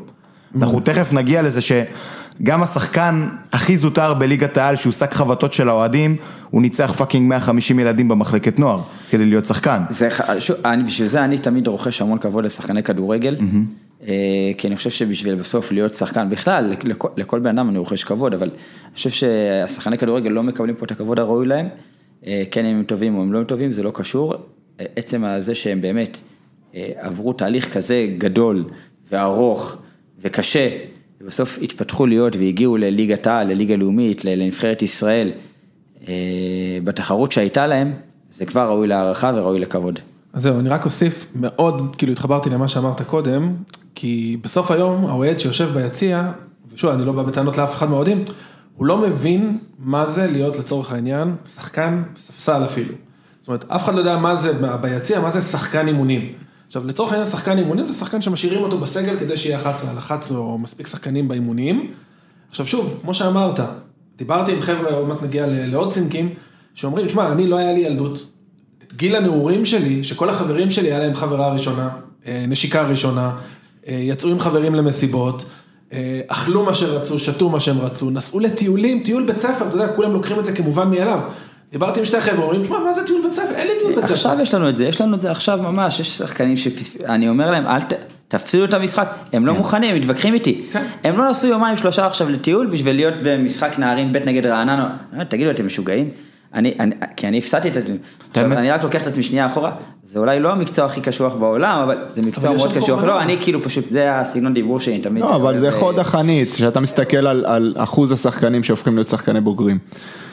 אה, ההקרבה היא מאוד גדולה, והתמורה זה, התמורה הם זה שוואלה בן אדם, במקום לקום לעבודה, שמונה עד חמש, לעבוד כמו חמור כל היום, הוא עושה את הדבר שהוא הכי אוהב, חבר'ה, יש לזה ערך, לא יעזור. הדרך קשה, בסוף בסוף הוא מתפרנס ממשהו שהוא מאוד אוהב לעשות, ו, ועוד פעם, צריך להעריך אותם על המאמץ, אבל אה, אפשר גם לבקר, כי, כי, כי יש דברים שהם לא... תשמע, אני חושב ש... ואנחנו אנחנו נגיע בסוף הפרק, אני מניח, לאיזה חלק של הסקת מסקנות, שגם הוא לא צריך להיות יומרני מדי. זה שהסתובבתי שנה בהרבה מגרשי ילדים, אני לא חושב שזה נותן לי את כל הידע בעולם לבוא ולהגיד מה הבעיות של הכדורגל הישראלי. אני כן חושב שהשחקן הישראלי, זאת אומרת הילד הישראלי שבא לשחק כדורגל הוא לא הבעיה. קודם כל כי הוא ילד, וילד עושה את מה שאומרים לו ומה שמכוונים אותו. ושנית, כי הם מקריבים המון. אתם רואים, שחקני ספסל בנערים ב' אוכלים פסטות מחיטה מלאה וישנים טוב וקמים טוב. כשהם מגיעים לבוגרים, אני כן חושב, וזה מהניסיון שלי בקבוצות בוגרים, כשהם מגיעים לבוגרים, מתישהו הם, הם, יש איזו התרופפות משמעת, כי הם רואים שחקנים אחרים מתנהלים בצורה לא מקצוענית, וזה לא כולם, אבל זה קורה. אבל בגילאי ילדים, באמת אני חושב, אין לי טענות לשחקן הישראלי. יש הרבה גורמים אחרים שיש לי איתם בעיות, אבל השחקן הישראלי הצעיר הוא בעיניי בסדר גמור, סבבה שיש לו כיף גם, כאילו, צריך לזכור שהוא מסיים את הקריירה פצוע, הרבה פעמים הם צלקות. לא אשמים, הם- ברוב הדברים הם לא אשמים, שלא תטעה, אני לא, אני לא בא ומבקר את השחקן הישראלי שלמה הוא משחק אה, אה, לרוחב, למה אין לו שתי רגליים ולמה הוא יוצא למועדון אחרי הפסד. כן, לא, אבל צחקנו ברוב, על זה ש... ברוב הדברים הם לא אשמים, אה, חד משמעית, המערכת שגידלה, ושוב, היום דברים עובדים אחרת, היום יש יותר מועדונים שעובדים בסטנדרטים הרבה יותר גבוהים ממה שעבדו פעם, אה, ואני משער שהכדורגל הישראלי פספס לא מעט אה, כישרונות ב-20-30 שנה האחרונות, אבל היום, היום כן, בוא, לא הכל שחור, יש הרבה דברים טובים בכדורגל הישראלי, במחלקות נוער, יש, ועדיין, יושב פה בן אדם שעושה עבודה... זהו, את האמת רציתי לא לדבר רעה. על זה. אני חושב שזה לא, זאת לא מגמה. זה עדיין, ואנחנו עוד לא בשלב שזה קורה טוב, אנחנו בשלב שמגיעים אנשים ספציפיים טובים, ובפנינה שלהם עושים, אה, לא עושים בטוח, דברים לא טובים. אני בטוח. אגיד לך למה. אני, בוקסה, כאילו, מאוד רציתי שתבוא לפרק פה, כי אני באמת מעריך את העבודה שלך. אני חושב שזה לא מגמה. זה לא שמגיעים... דו- הגיע דור חדש של מנהלים מקצועיים שעושה עבודה אדירה. גם אני לציין בוקסה, לחיוב, גם אני מעריך אותך מאוד. אני יכול לציין לחיוב נגיד שוב, הוא לא פה, אני לא, לא נראה לי שהוא ישמע את זה, יש את אלון ברומר, אלון ברומר הוא סוג של מנהל מקצועי במחלקת הנוער של הוד השרון. מדהים, מדהים. מועדון קטן, בלי זה, והוא מלמד אותם כדורגל, הוא מתעסק בללמד כדורגל, ואני לא חושב שזאת מגמה, זה פשוט מישהו פרטי שהגיע למקום הנכון ועושה עושה דברים טובים. טוב, אבל ככה זה אני- מתחיל. אה, זה, זה, אני, אני אגיד משהו, אני חושב ש... תראה, להיות מנהל מקצועי במחלקות נוער, זה תמיד נתפס באיזשהו, טוב, סיימתי את הקריירת אימון שלי, עכשיו אני אלך, אשב, יבוא אחרי צהריים, קצת שבתות, תן לי לחץ של אה, תוצאה או משהו, אני אעשה את זה. כמו שהיום יש עדיין בודדים שנמצאים בקטגוריה הזאת. ואני חושב ש... אני, שוב, אני חושב שיש שינוי, יש שינוי. בארץ, ואנחנו יכולים לראות שבני בן זקן הלך לנהל את המחלקת נוער של, והוא. בחור צעיר של בני יהודה. שמאור מליקסון שסיים קריירת משחק מפוארת מאוד, הלך להיות מנהל מקצועי של מחלקת נוער של הפועל באר שבע. זאת אומרת, היום תופסים את הניהול מחלקת נוער כבר קצת אחרת, זאת אומרת, רוצים להביא שינוי, מבינים שהשינוי יגיע מהגילאים הצעירים. בעבר, מנהל מחלקת נוער, עוד פעם, זה היה מישהו סתם. שסיים איזשהו, עדיין יש כאלה, סיימו קריירת משחק, טוב, אין, אה, סליחה, קריירת אימון, טוב, עבדנו כבר באשדוד, בבאר שבע, בירושלים, אין לנו כבר איפה להיות באימון, נלך למחלקת נוער, יש לנו שם, זה, נהיה שם, נתפרנס. אתה יודע? אגב למה אני חושב שהשינוי הזה קורה? אני חושב שקבוצות הבינו איזה כסף אפשר לעשות. זאת אומרת, המניע הוא לא. טהור. אנשים מבינים, רואים, לא, לא, כן, כן. שמחלקת נוער טובה זה משהו שהוא רווחי זה ושהוא נושא אחר מאפשר... לגמרי, כי זאת אומרת, תלוי איפה הוא יכול להיות רווחי ואיפה, זה, זה, זה מאוד מורכב הדבר הזה. אבל אני חושב שהשינוי, זאת אומרת, מבחינת הגישה והחשיבה, הוא, לא, הוא, דווקא לא עניין בכסף. אני חושב שהפועל באר שבע שמו את מאור מליקסון להיות מנהל מקצועי במחלקת נוער. בשביל באמת לקדם את המחלקת נוער, ברור שבסוף זה גם עניין כלכלי שיכולים אולי להרוויח מאיזשהו שחקן שייצא שם, אבל אני חושב שהמטרה היא באמת להביא שינוי, שהמחלקת נוער של הפועל באר שבע תהיה הרבה יותר מקצועית והרבה יותר טובה. אה, זו דעתי לפחות, לא, לא, יכול להיות זה שאני טועה לא גם. לא. השאלה, כמה. מהאנשים עבורם זו מקפצה לתפקיד הבא שהוא בבוגרים, ואגב זה נכון גם למאמנים. יש הרבה מאמנים שאומרים לך, אה, אני בא אם אתה נותן לי ילדים א', ואני רוצה להיות מאמן בוגרים. אז אני חשוב להתקדם כל שנה ילדים א', אחרי זה לאמן נערים, וכאילו לאמן, לעלות מילדים לנערים ואחרי זה לנוער, זה כאילו סוג של התקדמות. אני לא רואה את זה ככה. ואגב מנהלים מקצועיים, השאלה אם האנשים האלה באמת יישארו במחלקות נוער, אתה אני משער שלא תעזוב מחלקות נוער, אני משער שזה, ה- אעזוב. אתה תעזוב מחלקות נוער? חד וחלק. כן, אני לבוגרים? אני אחזור, ל... אני לא יודע אם בוגרים, אבל אני קרוב מאוד לעזוב. אה, מהיום שפרשתי, אני כבר שבע שנים בתוך הדבר הזה, זה מאוד אינטנסיבי, זה מאוד אינטנסיבי, זה מאוד קשה. זה כל יום אבל אתה לא תלך להיות מאמן בוגרים. אני לא יודע, אני, תשמע, אני בן 39, אני בחור צעיר, אני לא יודע מה אני אעשה בעתיד, זה מאוד מוקדם לי לדעת מה, איפה נהיה בעוד 4-5 שנים. לא אני- יודע שנהיה גדול. כן, לא, אבל אני יכול להגיד לך ששוב, אני אתעסק בכדורגל, אני מאוד אוהב את הכדורגל, אני חי את עולם הכדורגל. אני לא יודע, אני לא יודע, אני כבר תקופה לא קצרה עם עצמי. אה, אני לא אגיד שמיציתי, אני נורא נהנה ו- ואני מת על הילדים בקטע אחר, באמת, אני מאוד אוהב אותם ומאוד כיף לראות אותם מתפתחים, ונבחרת ישראל, אנדר 19 שיחקה אתמול ו- ויש לנו שם המון נציגים ואני, זאת אומרת, זה ריגש אותי ו- והייתי במשחקים שלהם ואני בקשר איתם, וזה באמת, יש, יש אה, אה, סיפוק בדבר הזה. מצד שני, אה, יש לי, ילדות, יש, לי, יש לי ילדות קטנות, אה, אני יוצא בשבע בבוקר ביום שבת, חוזר בשעה חמש-שש, אתה מכיר את זה, חוזר בחמש-שש. כל יום זה עבודה אחר הצהריים, זאת אומרת, אתה חוזר בתשע בערב, שמונה וחצי בערב הביתה, אה, הטלפון שלך לא נח לשנייה אחת. אה, לצערי, לצערי, ואני אומר אני משתדל לחזור לכולם, אני, אני לא תמיד זמין לכולם ולא חוזר להרבה אנשים ומפספס חבר. זה מאוד, אם אתה רוצה לעשות את זה טוב, צריך לעשות את זה מאוד מאוד מאוד, זאת אומרת, אינטנסיבי ולהיות על זה כל הזמן, וזה לוקח ממך המון. אם היה אפשרות שיהיו תחתיי או איתי, יחד איתי עוד שלושה ארבעה אנשים שיכלתי לנהל את זה, זה היה הרבה טוב. בתפקיד תק- הבא אולי. ב- אין, אין, אין, אין תקציבים לדבר הזה, אז אני, אני לא יודע כמה אני באמת אשרוד את הדבר הזה, כמובן שאני שם, אני 200 אחוז שם, אבל אני לא יודע לגבי העתיד ו- ומה יהיה. אני מדבר על מהות העבודה, ברור שהאינטנסיביות, שמע אחי, גם אני כמוך, אתמול יצאתי בשמונה, חזרתי חמש וחצי, ו... זהו, חשוב להגיד, לפני? שהתחלנו להקליט, עוד כאילו אתה מקבל הודעות כן, מאמהות כן, שהמכנס כן. לא מתאים, אה, גם כאילו עכשיו. גם כן, עכשיו הטלפון כאילו, מצלצל. אתה בשמונה בבוקר, יוצא ביום שבת, חוזר בארבע, חמש, מתפוצץ לך המוח, אני שאלתי אותו איפה אכלת, אוכל, מגניב איזה, לא יודע, איזה עוגייה, משהו על הדרך, זאת אומרת, אין לך, אתה במשחקים, זה, זה, זה, זה, ואתה בא בשש וחצי ויש איזה אבא שמתקשר אליך. למה הבן שלי לא שיחק? ו- וזאת אומרת, אתה אומר לו, שמע, אפשר לדבר מחר, והוא כאילו, הוא כועס עליך שאין לך סב... עכשיו, יש לך משפחה בבית, זה, אתה רוצה גם את הזמן שלך. ויש לי 300 ילדים במחלקה גם. כן, ו-300 ילדים בבית, עם ארבע בנות בבית, אז, אז, אז אה, אתה מבין, אז אה, זה- אינטנסיבי. כן. ודבר אחרון שאני רוצה, סליחה דור, זה דבר אחרון, שאתה דיברת על מאמנים שרוצים להתפתח, זה משהו שאני אומר למאמנים קבוע. יש כל כך דור צעיר, שכל כך חשוב להם, והם אוהבים את הכדורגל ורוצים להתקדם ולהתפתח, והלוואי והם יצליחו גם, אני מאחל להם, אבל אני אומר להם, שיש דבר אחד יותר קשה מלהיות שחקן כדורגל, זה להיות מאמן כדורגל. זאת אומרת, יהיה לכם קשה להיות מאמני בוגרים בליגת העל, קחו את זה בחשבון, עם כל לפעמים הידע, הרצון וזה, לפעמים זה לא יספיק, רוב, רוב הסיכוי שזה לא יספיק, אז אני אומר את זה גם למאמנים אצלנו, שתדע. כן, תתעסקו במה שאתם עושים, אתם עושים את זה טוב. תקשיבו, אלה מקצועות אחרים, בספרדית, ויש לנו חבר שאוהב ספרדית, המילים למאמן בוגרים ומאמן מחלקות ילדים הן מילים שונות, זאת אומרת זו לא אותה מילה, פה בארץ בעברית זה מאמן. שם התרגום. התרגום הוא, הוא סוג של trainer, כזה מישהו שבאמת מאמן את השחקנים, מתרגל אותם. מפתח, אלה אתה- מקצועות זה עבודה שונים. אחרת. זה, אני, בכל אספת מאמנים אני גם אומר, אימון מחלקת נוער זה לא דומה לאימון בוגרים, זאת אומרת זה שני דברים נפרדים לגמרי, צריך להבין את זה. אה, אבל אני שמח שלפחות אצלנו במחלקה אני, אני הצלחתי לשכנע להביא את, אה, את אורי אוזן בזמנו ואת מיכאל זנדברג ועומר דמארי, באמת שהם דמויות מאוד משמעותיות בכדורגל ו- ואנשים קודם כל לפני אותם שחקנים וזה, אנשים מאוד אה, נעימים וטובים ש- שאפשר ללמוד מהם המון. לא, רגע, אני אחזור רגע אחורה, אני אחבר את מה שאמרת עכשיו. המחלקת נוער של הפועל תל אביב היה בזמנו את הבית האדום, נכון? כן, זה כאילו רק כדי, אני חוזר רגע להחזיר את הדיון לגילאי נערים נוער. זה ילדים שבגיל 13-14 לצורך העניין, זה לא כאילו באו אחר הצהריים. זה ילדים שעברו לגור בתנאי נכון. פנימייה, ראשון עד חמישי או שישי, שישי אתה הולך הביתה, שבת אתה חוזר למשחק. נכון.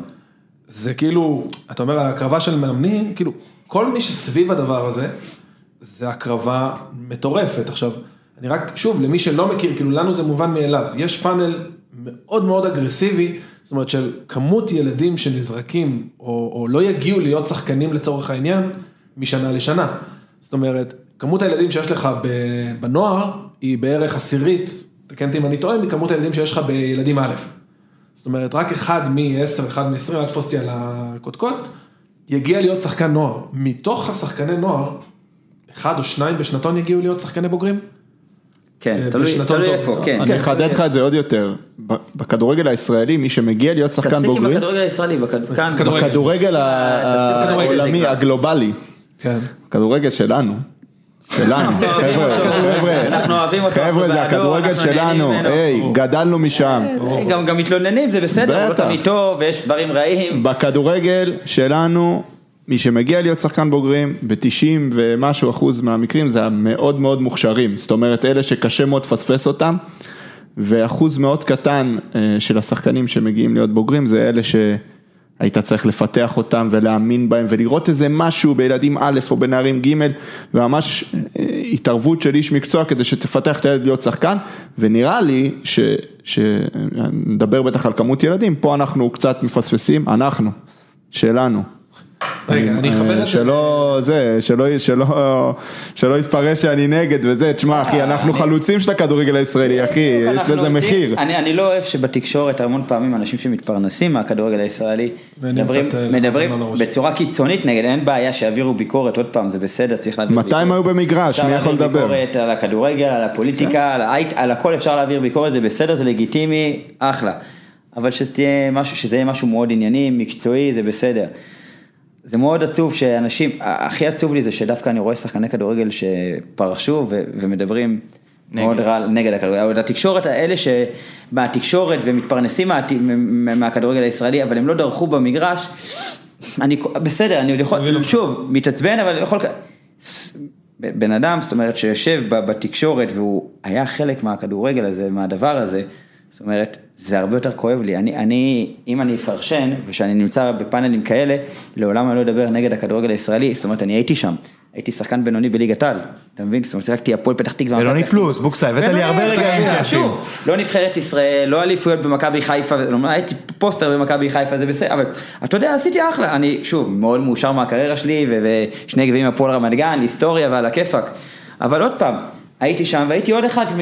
ואני אני, אני חוויתי את הדברים האלה, זאת אומרת, אני לא, אני לא עכשיו, יבוא עכשיו למעמד של הפרשנות וזה, ואני אגיד, אה, תראה, ומה, ואיך זה נראה, והנבחרת מקבלים, וזה. צריך להבין למה הם קיבלו, צריך להבין למה זה נראה ככה אולי, בוא ניגע רגע בעניינים המקצועיים. אני יכול לתת לך קונטרה, אני, יש מצב שיש סינק, אבל יש לי פה נקודה שהיא מתלבשת בול. אני, אני מסכים עם הדברים שלך ולא מסכים עם הדברים שלך, ואני אגיד לך, אני אתן את המונולוג הזה ותבינו למה אני מתכוון. אתה תמיד כל כך נחמד שאתה, שאתה מתחיל להגיד כאילו, תן כן, קונטרה. תן קונטרה. אתה צודק. כולם פה אוהבים אותך, עוד לפני ואחרי. אושרי לא. אה, ראיתי את המשחק של הנבחרת נגד אוסטריה, הבוגרת. ומה שאני רוצה לדבר עליו בלט אפילו יותר במשחק הראשון. מה היה ההבדל בין המחציות? בין המחצית הראשונה שנגמרה 2-1, לא 1-1 אבל עדיין היינו בסדר גמור, לבין המחצית השנייה שהייתה פחות טובה. האוסטרים הלכו ללחוץ יותר גבוה. במחצית הראשונה, במשחק הקודם בין הקבוצות, זה בלט הרבה יותר. זאת אומרת, החצי הראשון היה צריך להסתיים עם חמש חתיכות ברשת שלנו, כי האוסטרים לחצו גבוה. ואני טוען שהנבחרת הבוגרת נראית ככה, בגלל הכדורגל שמשחקים בילדים ב'. אני עכשיו אסביר למאזינים שלנו שלא נמצאים במגרשים, במגרשים, איך נראה כדורגל בילדים ב', אולי לא אצלך בוקסה, אבל בהרבה מהמגרשים שאני מסתובב בהם. איך מאמנים משחקים? קודם כל יש בלם אחורי. זאת אומרת, ב-1990. יש נבדל, אבל רוב הגולים מגיעים מזה שהקבוצה הזו בועטת חזק כדור ארוך מעל קו ההגנה, השחקן רץ מהר וכובש. שנית, השחקן הזה שרץ מהר, מאמנים בהרבה מחלקות, ושוב, אני לא מדבר על המחלקות הטובות, אבל אני מדבר על רוב המחלקות שמהן יוצאים רוב השחקנים, בסוף. שמות את השחקנים הכי מוכשרים, מהירים, חזקים, טכניים, בהתקפה. בלי קשר לעמדות שלהם. כלומר, אם יש לך שחקן שמאלי, שיש לו סיכוי לא רע בכלל להיות מגן שמאלי טוב בליגה, מאמנים בוחרים לשים אותו בהתקפה כי הוא יותר מהיר ויותר חזק, והוא יביא לך ניצחונות ויהיה לך שקט, ואתה תתקדם. מלמדים ילדים, בילדים ב', להעיף את הכדור אחרי פאול, אוקיי? להפעיל לחץ על השופט לאורך כל המשחק, לבזבז זמן.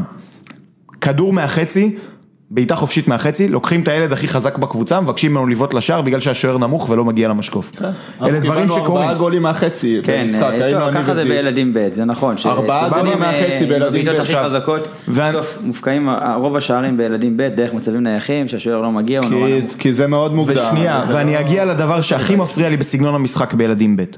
הרעיון אצל מאמן שרוצה לנצח, שהוא מאמן בוגרים בילדים ב', הרעיון הטקטי הכללי שהוא בא איתו למשחק, ללחוץ. זה להעביר את המשחק, את כובד המשחק, לאזור של היריבה. כלומר, כשהכדור אצלי ברגל ולוחצים אותי, אני בועט את הכדור חזק, וכשהיריבה עם הכדור קרוב לשער שלה, וזה מה שבוקסה אמר, אני לוחץ גבוה. אני מה זה ה- לוחץ 16? גבוה?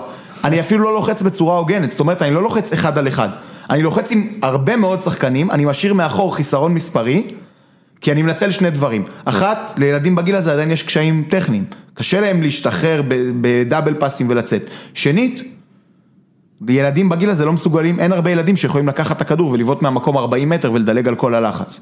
אז מאמנים עושים שימוש ציני במשחק לחץ, כדי להזיז את המשחק, את כובד המשחק, לאזור השער של היריבה, ואני חושב שבגלל הדבר הזה, הנבחרת נראית ככה מול אוסטריה, רגע, ואני אסביר. קונטרה. אם רגע. הם אמורים להיות מתורגלים בלחץ גבוה.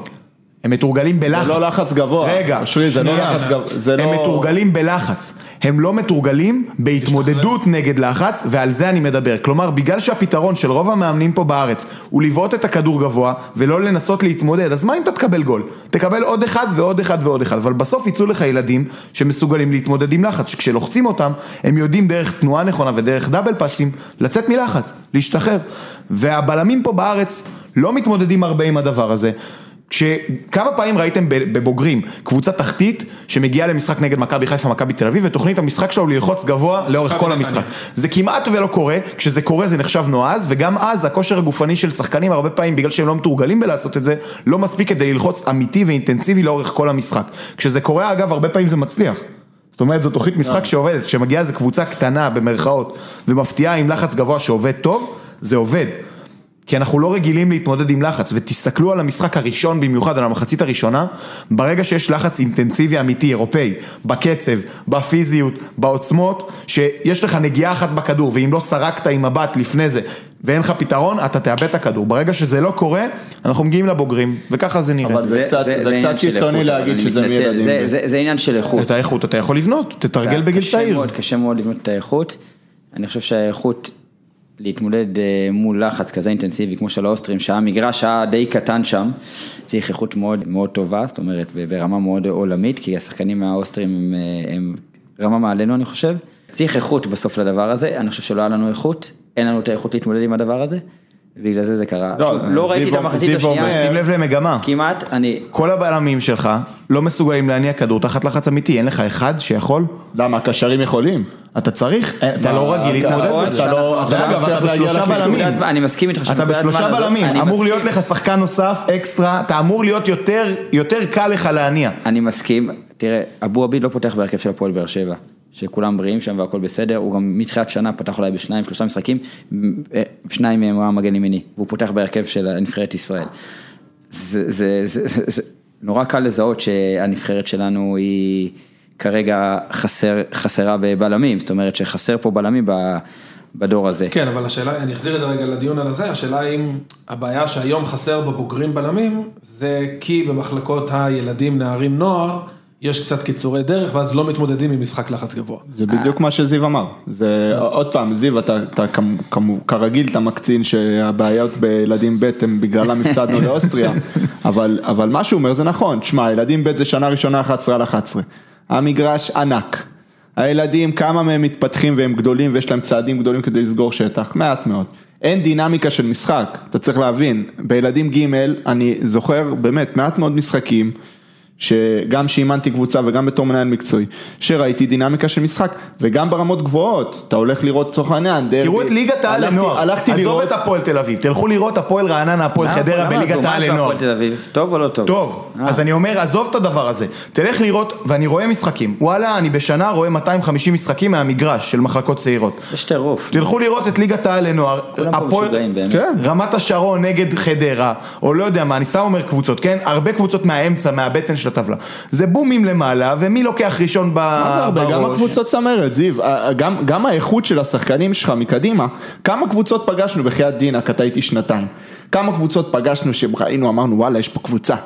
ילדים ב', ילדים א', נערים ג', שראית דינמיקה של משחק, אפשר לשחק. אגב, אפשר לשחק. אני חושב שחלק גם מהתפתחות ולמידה זה עניין של מאבקים.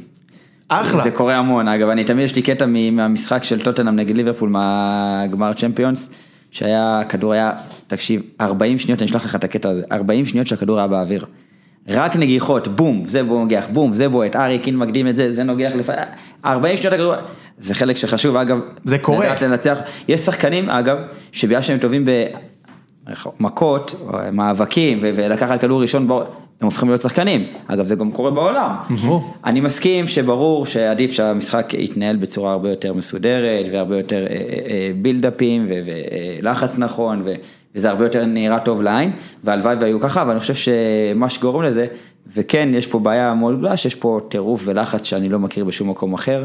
בית משוגעים. אה, בית משוגעים אחד אה, פאניקה. מצד מי? אה, אה, אה, מצד אה, הבעלים, מצד המנהלים, מפוטרים מאמנים בנערים, בנערים א' ובנוער, אתה יודע, קבוצה מחזור רביעי פיטרה את המאמן שלה השנה, בליגת העל לנוער, מחזור רביעי, אני לא רוצה להגיד את השם של הקבוצה, מחזור רביעי פיטרה מאמן, כאילו, איפה הלכנו? בגלל ששלושה הפסדים ותיקו הם עשו, זה, זה לא נתפס.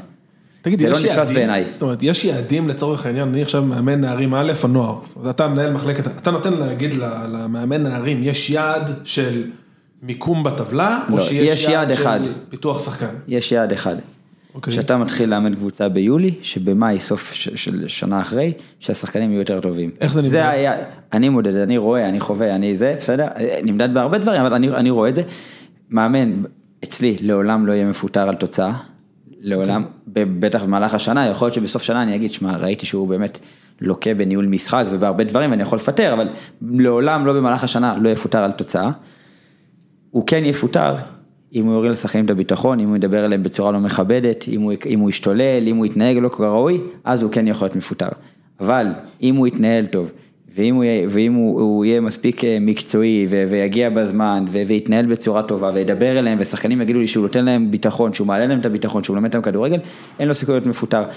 יכול להיות שהוא לא מספיק טוב מקצועית, אז אני נכנס יותר לתמונה, קצת מלווה אותו יותר באימונים, נותן לו יותר תכנים, דברים, ובסוף שנה ייפרד אבל ממנו. משהו אבל אני לא-. אני לא- לא- לא- לא ייפרד ממאמן על תוצאה. לא, אבל אני, אני בכוונה אקצין רק בשביל לחדד, לחדד את הנקודה. אתה אומר, גם אם יהיה לי מאמן שברמת התוצאות אני אהיה בסכנה לרדת ליגה, אבל השחקנים שלי יתפתחו ברמה האישית, זאת אומרת אני רואה שיפור של השחקן, יש לי יותר סיכוי לייצר מהקבוצה הזאת שחקנים לבוגרים, למרות שאתה יודע, שוב, בתיאוריה אמורה להיות קורולציה וכאילו, התוצאות יהיו בהתאם, אבל אני בכוונה מקצין. אני אתן לך סיפור. לפני שלוש שנים, שנתיים, אני חושב שזיו היה איתנו בתקופה הזאת, או שנה אחרי, הוא, היה איתנו, זיו היה אביב איזה חודש, חודשיים, נכון? היה איזה משהו ניסיון כזה. אה, אורי אוזן אימן קבוצת הנוער. כשאורי אוזן בא לאמן את הקבוצת הנוער בהפועל תל אביב, היה נוער די מוכשר, ש... אבל כולם היו שנה ראשונה, לא היה שנתון טוב בשנתון 2000, היה אולי שני שחקנים שהיו בסגל, ורוב הסגל היה שנתון 2001. התחלנו את העונה, אורי כמו אורי, ואני מאוד מתחבר לזה ואוהב את זה, וזה, משחקים כדורגל ויהי מה, מפתחים בילדאפ מהשוער, קבוצות באו, לחצו אותנו, הרביצו לנו, חבר'ה צעירים, שנה ראשונה נוער, רק מפסידים. סיימנו סיבוב ראשון, מתחת לקו האדום. קבוצת הנוער של הפועל תל אביב מתחת לקו האדום, עם ילדים סופר מוכשרים, אושר דוידי היום, אופק עובדיה, עמית שמית מאיר שבליגה. מזל, כן. כן, שחקנים מוכשרים מאוד, מתחת לקו האדום. באים הבעלים, קוראים לי, אומרים לי, תשמע, מה, מה קורה עם הנוער? מה הבאת? מי הבאת? מי זה? מי זה? אנחנו, אנחנו מתחת לקו האדום.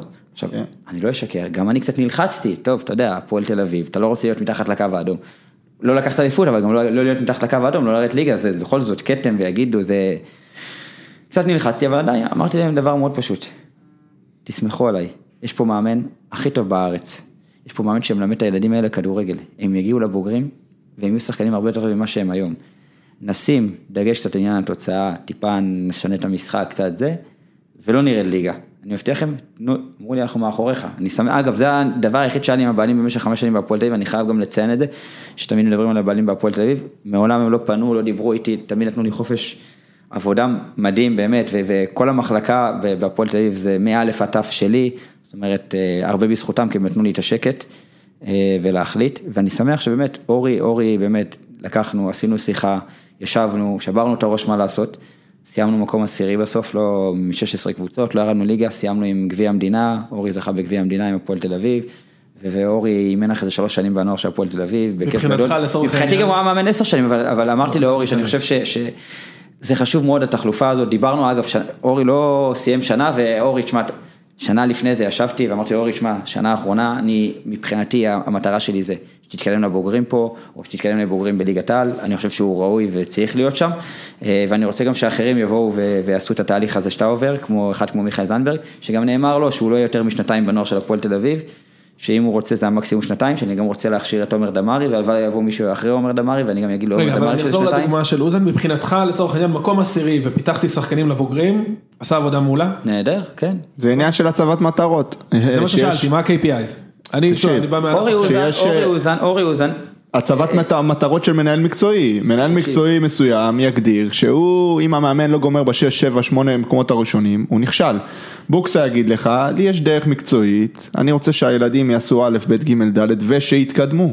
ואם יסיימו מקום שישי, עשירי או 12 ולא ירדו ליגה ולא ייקחו אליפות, זה לא באמת חשוב. תראה, לי מאוד חשוב גם לפתח מאמנים, אבל אני חושב שאורי אוזן, הנקודה האחרונה שאני אגע, אני חושב שיש לו אה, אה, אה, נקודה מאוד גדולה בעניין הזה שנקרא דורון ליידנר. זאת אומרת, הוא הפך אותו מעוד שחקן טוב לסופר שחקן. זאת אומרת, החופש שהוא נתן לו ואיך שהוא השתמש בו ואיך שהוא נגע בו. ואני חושב שזה זה בעצם ההצלחה הכי גדולה, זאת אומרת אם הנוער סיימו פעם אחת עם אורי מקום שני והם סיימו מקום שני ולקחו גביע המדינה, זה בונוס נהדר, זה כיף וזה נחמד, אבל ההצלחה הכי גדולה זה בעצם שדורון ליידנר ואושר דוד היום שחקני הרכב בהפועל תל אביב, או שי אייזן, שי אייזן זה שחקנים שאורי נגע בהם ואני יכול להגיד לך, ב-200 אחוז השפיע עליהם המון, זאת אומרת השפיע על השחקנים האלו המון, נתן להם המון, והם בבוגרים של הפועל תל אביב, גם הרבה בגללו. אז זה ההצלחה הגדולה בעצם של מאמן נוער, ככה אני, אני רואה את זה. זה, זה נקודה חשובה, אחד כמו דורון ליידנר, שבקלות בנערים ב', נערים א', היו יכולים לשים אותו כנף שמאל, כדי לנצח אה, עוד משחק היה. או פחות משחק, כן, אבל הרגע הזה שבא בן אדם ואומר בוא חביבי, אתה רוצה להיות שחקן בוגרים, אבל תותח, שחקן נבחרת, אתה צריך להיות מגן שמאלי. לפעמים אתה ניגש לילד ואומר לו דבר כזה, הילד בהלם, אומר לך מה, אני רוצה להיות בהתקפה, והאבא וההורים מתערבים. זה בדיוק, אתה, אבל אתה, ו- אתה אומר משהו על מקרה שקרה, זאת אומרת כן. דורון ליינר, אז אני הוא אומר, הגיע, לקח את הילד, בלי לדעת, אני- אני בלי את לדעת, אני משער שזה ליינר, זה קרה. מאוד מעניין. ניצן דמארי, אח של עומר דמארי, אימן במכבי פתח תקווה, והתקשר אליי, אמר לי, תשמע, יש לנו ילד מאוד מוכשר, פה, אבל הוא מאוד קטן בגוף, וקשה לו, והוא רוצה לשחק, שווה לך לראות אותו. הוא לא רוצה להישאר במכבי פתח תקווה, שווה לך לראות אותו. אמרתי לו, תביא. ודורון הגיע עם אבא שלו, טוב, זה לא חוכמה, הוא- אני הסתכלתי על האבא, כאילו, הרמתי את הראש, אבל זה לא חוכמה, אני גמד. אז- אבל ראיתי את אבא שלו, אתה רואה בחור רזה, גבוה, עם, עם הגרגרת, אתה רואה שהוא, זאת אומרת ש- שדורון, אני ידעתי שהוא לא יהיה קטן, הוא היה ממש קטן בנערים, הוא הגיע אלינו, ואחרי כמה אימונים המאמן היה אורן קדוש, הבן של לופה, והוא הוא אמר לי, תשמע, הילד הזה, זאת אומרת, הוא, הוא טאלנט, הוא מוכשר מאוד, שווה להשאיר אותו, יהיה לו קשה, אבל שווה להשאיר אותו, באמת חמישה שישה משחקים הוא לא שיחק, והוא הגיע ככנף, באיזה גיל הוא הגיע? 15, הוא הגיע ככנף ממכבי פתח תקווה, הוא הגיע ככנף, ואורן אמר לי, תשמע, אם אנחנו הופכים אותו למגן שמאלי, הוא יהיה המגן הכי טוב בארץ. אמרתי לו, בוא, אני איתך, ויאללה, כן, הוא יכול להיות מגן. ואורן באמת, הפכנו אותו למגן שמאלי, ואני בשנה הראשונה חשבתי שאני מת, כי כל משחק טעות של דורון מבחינה הגנתית, הוא לא ידע, לב. הוא לא, הוא לא, הוא פשוט לא היה, במיקומים שלו היו כל כך, שיגעתי את דורון באמת כמה וידאו שהוא ראה, וכל שבוע אני אומר לו, דורון, איך יכול להיות שאתה חוזר? אבל באמת עם עבודה מאוד אה, אה, קשה, ו- והוא התפתח, ו- וגבה מאוד, בגיל סוף נערים א', הוא כבר הפך להיות מטר 78, 79. זאת אומרת, היום הוא מפלצת פיזית, היום הוא שחקן שהיתרונות שלו הם הם פיזיים. וזה מדהים, כי הוא היה ילד בגיל 15, הכי קטן בקבוצה. ובאמת, זה סיפור מאוד מעניין, ואגב, אני חייב להגיד שהוא עלה, שהוא סיים נערים א', אז הסוכן שלו, יש לו כמה שחקנים אצלנו, והם שחקנים היו מאוד דומיננטיים ומוכשרים, והם היו שחקני נבחרת, ודורון היה כזה על הדרך בגיל נערים א'. ואז הוא מגיעים, אז כל פעם אני יושב עם הסוכנים בתחילת שנה ועוברים על השחקנים, זאת אומרת, מה, איך אנחנו רואים את הדברים. ואז אנחנו מגיעים, והוא מגיע, ודורון ליינר אומר שמע, אני אקח אותו, ראשון רוצים אותו שנה להשאלה, הוא יחזור שנה הבאה כבר. אמרתי לו, תראה, אתה בחור נחמד, כנראה אתה לא מבין כדורגל. זה הפוטנציאל הכי גדול שלך, הוא פה ולא הולך לשום מקום. הוא אומר לי, הוא יכול לשחק השנה בנוער? הסוכן שלו, אני אומר לו, מה זה יכול לשחק? הוא, הוא גם אם נפסיד 20 משחקים, הוא משחק השנה במגן השמאלי של הנוער, אני. רץ איתו. ובאותה עונה, מחזור שלישי. כבר בנבחרת ישראל הוא היה, וכולם דיברו עליו מחזור שלישי הוא משחק נגד בית"ר ירושלים במשחק שמשודר נכון. בטלוויזיה, ונותן מה זה קונצרט. יפה, ואחרי המשחק הזה, הסוכן בא ורוצה כסף. ששלושה שבועות, חודש לפני זה, הוא רצה להשיל אותו לראשון לציון, עכשיו, אה, מגיע לדורון חוזה, הוא צריך להרוויח כסף. רגע? זה שנייה, אגב. זה מחבר אותי לשתי אמרתי, נקודות. אתה לא מתבייש? רצית לשלוח אותו, חתיכת חוצפן. רגע, זה מחבר לשתי נקודות. קודם כל עוד שנייה נדבר על זה למה לילד בן 16 יש סוכן. שזה נקודה בפני עצמה. אוף, זה גם פרק בפני עצמו. זהו, רגע, אבל לפני 16? יש גיל 13 סוכנים, תגיד. מדהים. עזוב, זה... אבל רגע, אני רוצה להתחבר פשוט לסינק שיש לי. אמ, דיברת על זה שהוא הגיע ממכבי פתח תקווה. אז נכון. אני רוצה לספר, כאילו, אני אשמיע בסינק את הסיפור של אה, דוד בקל, אח של רועי בקל. כן, רועי. בקל, אני מניח שיש יותר מאזינים שמכירים, כן. היה שחקן מ"ס אשדוד, מכבי פתח תקווה. יפה. אז אני רוצה רבע. משפט. מה שעשית עם דורון ליידנר בגיל 15, אה, שלמה שרף עשה עם נג'ואן גרייב נכון. בבוגרים. נכון. כן. אז התקדמנו קצת, זאת אומרת הכדורגל. התקדם. כאילו, אתה יודע לקחת, ואני אומר לך, זה- אלה החלטות שמשנות לא רק גורל של שחקן, אתה יכול לבנות ככה שחקנים. אתה יכול לקחת ילד בגיל 15 ולהגיד לו, בוא חביבי, אתה משחק חלוץ עכשיו? חלוץ אתה לא תהיה. אתה לא תהיה מהיר מספיק, אתה לא טכני מספיק, אתה לא גולר. אתה כן יכול להיות בלם, אתה כן יכול להיות קשר אחורי, משהו שאתה מזהה, אבל בשביל זה אתה צריך את העין המקצועית וגם להמר. תשמע, לקחת ילד כזה שהוא כנף, להגיד לו אתה תהיה מגן שמאלי, וללכת, ולתת לו את הזמן, ולתת לו לטעות. אני זוכר שאורל דגני עלה לבוגרים במכבי נתניה, בעוונותיי, אני, זה הקבוצה שאני אוהד, אה, אה, עלה לבוגרים, משחק ראשון, בגיל 17 וחצי, לוטר מטוס הוציא אותו במחצית. ושבוע אחרי זה הוא פתח עוד פעם. והוא טעה עוד פעם ועוד פעם ועוד פעם, ואז הפסיק לטעות. אה, בוא נדבר לא, על זה. כן, ויש לך, קח את זה, אני לא, חסיד גדול שלו. קח את זה בבוגרים.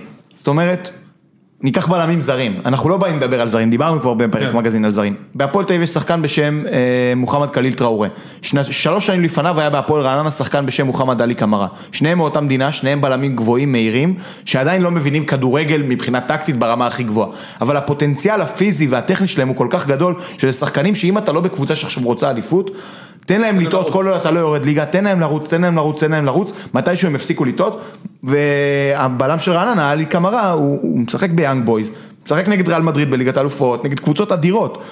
ההחלטה הזאת של להזיז את דורון ליידנר, ולא ידעתי שזה אורן קדוש, אז וואלה, כל הכבוד. ההחלטה הזאת היא לא רק משפיעה על קריירה של שחקן, היא משפיעה על הנבחרת הלאומית. אתה בונה פה מגן נבחרת לשמונה שנים. אתה ממקסם יכולת של שחקן, להיות שחקן בוגרים, טוב, איכותי. שזה המטרה של מנהל מחלקת נוער. ברור, זה בדיוק העניין. טוב, רגע, אבל אני רוצה רגע לחזור לסיפור של... איך סיימת. מקום עשר? שערורייה. עכשיו- הייתי- הייתי צריך לפטר את אורי כנראה. שערורייה. כן. רגע, אז אני חוזר רגע לסיפור של דוד בקל, אחיו, שניהם גדלו במכבי פתח תקווה, נשמע את הסינק שלו ואז נצא משם ל- להסביר על מה זה שנת אה, הסגר וכו'.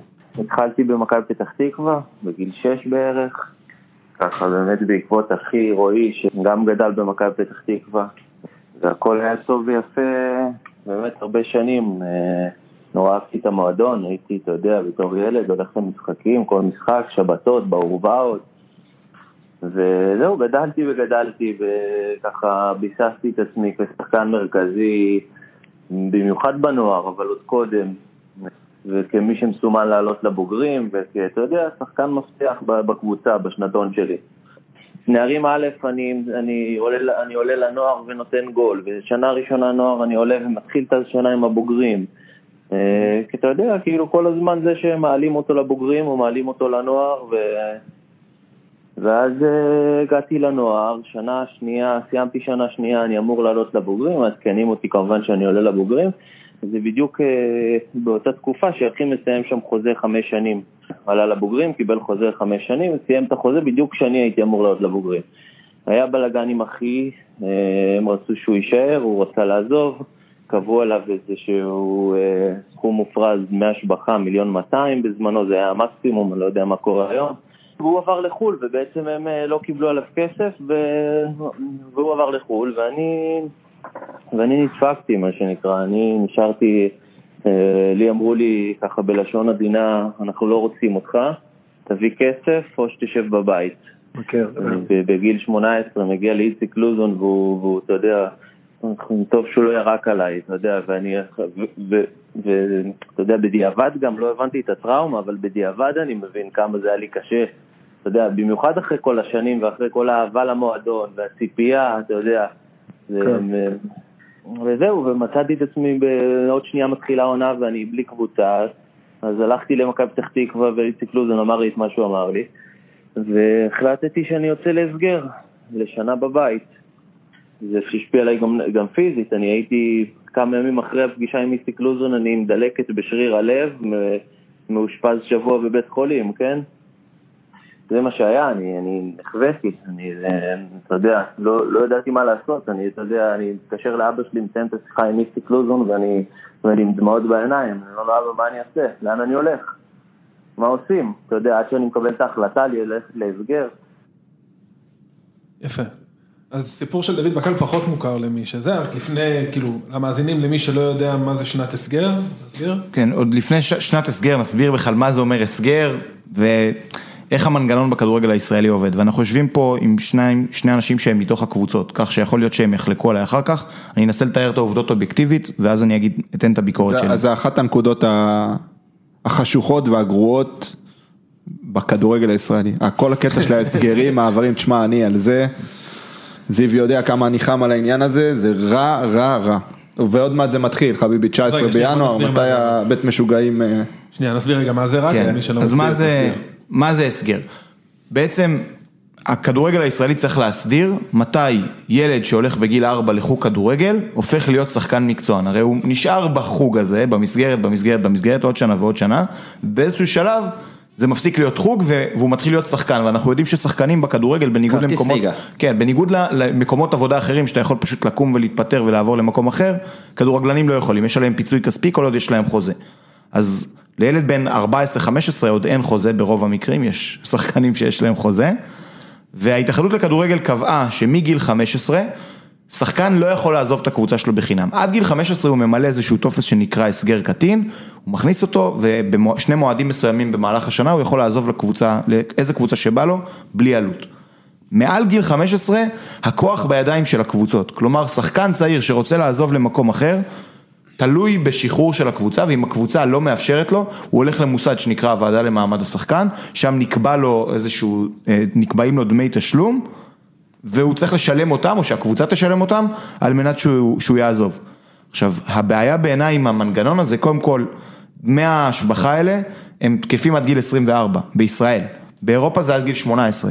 כלומר, גם אם שחקן עכשיו עלה לבוגרים במכבי תל אביב, בגיל 21 הוא לא רואה אופק, הוא לא משתלב בשום מקום, אם מכבי תל אביב בוחרים לא לשחרר אותו, הוא יצטרך לשלם את הסכום שנקבע בוועדה למעמד השחקן, וזה סכום גבוה, אנחנו מדברים פה על 100 אלף שקל וצפונה הרבה פעמים. יכול להיות 150, כן. עד גיל 17 יכול להיות מקסימום 150, אני לא טועה. הבעיה במנגנון הזה בעיניי, היא שמי שקבע אותו, מי שקובע את החוקים, זה חוק מאוד מיושן, מי שקבע את החוקים זה ההתאחדות לכדורגל. עכשיו היום יש את מנהלת הליגות שהיא גוף שהוא ממש מתוך הקבוצות, ועדיין ההתאחדות לכדורגל, מי שנבחר ליושב ראש ההתאחדות, מי שיושב בוועדות, אלה אנשים שמגיעים מהמרכזים, ממרכז מכבי, ממרכז הפועל, מאסה, מכל המקומות האלה. כלומר הקבוצות בנו איזשהו מנגנון ששומר עליהן, יש סיבות למה לשמור עליהן, תכף חבריי המלומדים פה ירחיבו, יש סיבות למה לשמור על המועדונים, בסוף אתה לא רוצה לאבד ילד מוכשר בחינם ככה, אבל הדרך הזאת שבה שחקן ישראלי צעיר שלא רוצים אותו, שבוי, זה מצב מעוות מאוד שמוביל לסיפורים מזעזעים, כמו הסיפור של, של, של דוד. שחקן שבגלל אח שלו ובגלל שישב שם אדם רשע במועדון שרצה לדפוק אותו בגלל אח שלו, פשוט גמר את הקריירה שלו בתור, בתור כדורגלן והוא היה שחקן מסומן. תגיד- תגיד לכאורה.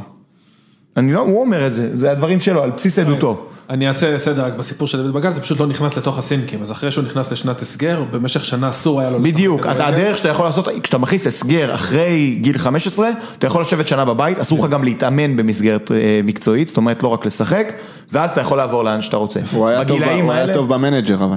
נכון. גם הוא וגם אח שלו. בגילאים האלה, לשבת שנה בבית בלי להתאמן בקבוצה מקצוענית ובלי לשחק בקבוצה מקצוענית זה מאוד קשה, קחו את מקרה הבוגרים של שיר צדק שהיה אסור לו בגלל השעיה, סיבות אחרות, היה אסור לו להתאמן בהפועל באר שבע ולשחק, הוא לא חזר אותו שחקן. אבל, אבל אם פתחת את הנקודה הזאת, אז בוא, בוא נרחיב קצת את, ה, את הפריזמה. לא רק שמגיל 15 יש לך זכויות על- שחקנים, ואני אומר את זה ב, ב, עוד פעם, נקודת מבט של מועדון קטן, צנוע. מנערים ב' בארץ, שזה למעשה המעבר לגיל 16, ה- אה, 15, הליגות הופכות להיות תחרותיות, כלומר, אני כהפועל לב השרון, שלא היה לי אף פעם נערים ב', שנה הבאה אני משחק בליגה מחוזית. אני השנה משחק במחוז שרון, כי ההתאחדות החליטה שאני מספיק טוב לשחק מול מכבי חיפה, מכבי נתניה, ביתר טורבוק וכדומה. בשנה הבאה, שחקנים שלי שמגיעים לגיל 15, אין לי מה לתת להם, זאת אומרת מי שבאמת מוכשר ויכול ללכת הלאה, שהשנה יש לי מה לתת לו, יש לי מסגרת תחרותית ליגה חזקה לתת לו, שנה הבאה אין לי, בגלל החוקים האלה, בגלל שמגיל 15 טוב לקבוצות הגדולות לצורך העניין, או ש... לקטוף ש-. שבדיוק, שיהיה איזה, אתה יודע, איזה מגדל שן כזה של מועדונים, שרק הם יכולים לשחק במסגרת תחרותית מגיל 15, על מה ולמה, כאילו, ו- ואני מועדון קטן, אני משקיע בילד מגיל אפס לצורך העניין, ואני משקיע בו המון, המון, על חשבון פרנסה של אנשים. אני לוקח אנליסט, ואני לוקח מאמן כושר, ויש לי פסיכולוגית ספורט, ויש לי חמישה אימונים בשבוע, מה שאחרים נותנים שלושה, וזה עולה כסף. ובסופו של דבר ילד בן 12-13 נותן שתי גולים בליגה שרון, מתקשר אליו איזה פקקטה סקאוט, אליו לטלפון. אחי, מאמנים מתקשרים לילדים בני 13, שולחים להם הודעות באינסטגרם, בוא תשחק פה ובוא תשחק שם. אחי, אמיתי? מטורף. עכשיו, אני עד שהכרתי את זיו, הייתה לי תיאוריה, שוואלה ילד שעושה יותר ממעבר אחד במחלקות נוער, מרגיש לי שהסיכוי שלו נפגע. זיו הלך כי הוא אוהב לבדוק, בדק, ילד שעובר יותר מקבוצה אחת, הסיכוי שלו שגם ככה הוא אחוז אחד, שני אחוז, כמה מתוך השחקנים? אחד וחצי. אחד וחצי? וואלה. שני שליש, תקשיב טוב, שני שליש, 66 אחוז פחות סיכוי להפוך לשחקני כדורגל ברגע שעברת יותר ממועדון אחד. כלומר ברגע, ש... לא יותר ממועדון אחד, ברגע ששיחקת בשלושה מועדונים, שלושה מועדונים, שני מעברים, כן. הסיכוי יורד ב-66% בדוק, מאתר ההתאחדות. נהיה, נהיה מחול זה. שדים, אני אומר לכם, נהיה, פשוט דיברתם על ההורים ועל אימונים אישיים, כל הדברים האלה כבר נגענו. זה כל כך הרבה יותר רחב מזה. מה ילד בן 12-13 שמשחק באותה ליגה, שמקבל מעטפת טובה ותשומת לב, מה יש לו לעבור לפה ולשם, וזה בכלל לא משנה לאיזה מועדון, שיהיו המחלקות הכי טובות בארץ, יש ים של מחלקות טובות. ילד צריך שיראו אותו, צריך שיגדלו אותו, הוא לא צריך את הטמטום הזה של לעבור קבוצה, הוא לא שחקן בוגרים, מעניין אותם להצטלם בתמונה, ב- ב- ב- עם תמונה עם החולצה החדשה של הקבוצה שלהם, ומעניין אותם סוכנים, ומעניין את ההורים שלהם שהם יעברו קבוצות, כאילו... אני אחבר את זה למה שעומר אמר קודם, זאת אומרת, אתה אומר, היום בגיל 13 יש ילד- יש לי ילד סוכן כאילו? כן. ברור, אה, מה מה הסוכן, כאילו, מה, זה לך על הדרשת בר מצווה, מה יש לך אה, לעשות סוכן? אסור לו להיות סוכן, אבל הוא סוכן, אתה מבין? החוק הזה, לא, שזיו דיבר עליו מגיל 15, אה, אני יכול להבין למה לפעמים אה, ילדים באמת לוקחים סוכנים, כי לפעמים ההורים לא יודעים ולא מבינים בחוקים, וסוכן כן יכול להבין בחוקים, והוא כן שומר לפעמים על האינטרס של השחקן, למרות שלצערי רוב הסוכנים שעובדים עם הילדים האלה, הם, הם עובדים על הילדים האלה, שעובדים עם הילדים האלה, הם עובדים על הילדים האלה. זה אומר? מה אה? לוקחים מהם כסף, ואתה יודע, 2,000 שקל, אני אכיר לך את ההוא ממכבי נתניה, מהפועל תל אביב, אה, דברים שבעיניי אה, מאוד פסולים. חשוב להגיד שאצלנו במועדון, ילד לפני גיל 15 אה, מקבל הסכם שמבטח אותו, אה, רובם, אה, מי שרוצה יכול לקבל. זאת אומרת שאם הוא לא משחק אחוזי דקות אה, שאני נותן סתם 50 אחוז, ואני רואה שהוא לא, לא שחקן הרכב, אני משחרר. לעולם אה, לא היה אצלנו שחקן במחלקה ש... שלא הסתדרתי איתו, גם כאלה ש... שעמדו בקריטריונים של ההסכמים. יש לנו שחקנים בין, יש לנו שחקן שנה בנערים ב', ששיחק מעל 80 אחוז משחקים בהרכב, נכנס אליי האבא וביקש לעזוב, דיברתי איתו חמש דקות, לא הצלחתי לשכנע אותו, לחצתי לו את היד והוא הלך. אה, כמובן שלפעמים אה, אתה נותן פטור מתשלום וזה, אז אתה מבקש את זה חזרה, את הדמי חבר, אבל לא מעבר, לא הגעתי אף פעם למעמד השחקן. שום שחקן בהפועל תל אביב בחמש שנים האחרונות שאני הייתי, רק שחקן אחד שהגעתי עשה את זה, ביקש לחזור ולא לא החזרתי אותו, לא הכניס הסגר לעולם, בחטיבה הצעירה אין כזה דבר הסגרים אצלנו, כי אני לא אתן לשחקן שרוצה לעזוב, להישאר, אני חושב, גם, אני חושב שיש לי את הפריבילגיה להיות הפועל תל אביב, בגלל שאני הפועל תל אביב, אתה אני. גם, אני גם שליתי, אה, תליתי אה, אה, אה, מילה בכניסה למועדון של גאווה, כי אני חושב שזה מאוד... אה, אה, אם אתה רוצה, יש צריך לנו להיות- שלט האדם אתה לפני צריך להיות- השחקן, אתה- אתה צריך להיות- משתמשים בו. מה? אני עוד מכבי חיפה, יש לנו שלט האדם לפני לא, השחקן, זה הוא יש לא לנו, בשימוש. הפועל תל אביב, הסלוגן זה אה, הרבה מעבר לכדורגל. אוקיי. אבל אה, אני ברמה האישית עליתי חמש מילים, שאחת המילים שם זה גאווה. כי גם מבחינתי, כמי שגדל בהפועל רמת גן, במקום די קטן, אז להגיע להפועל תל אביב זה משהו מאוד אה, אה, אה, כיף ומרגש.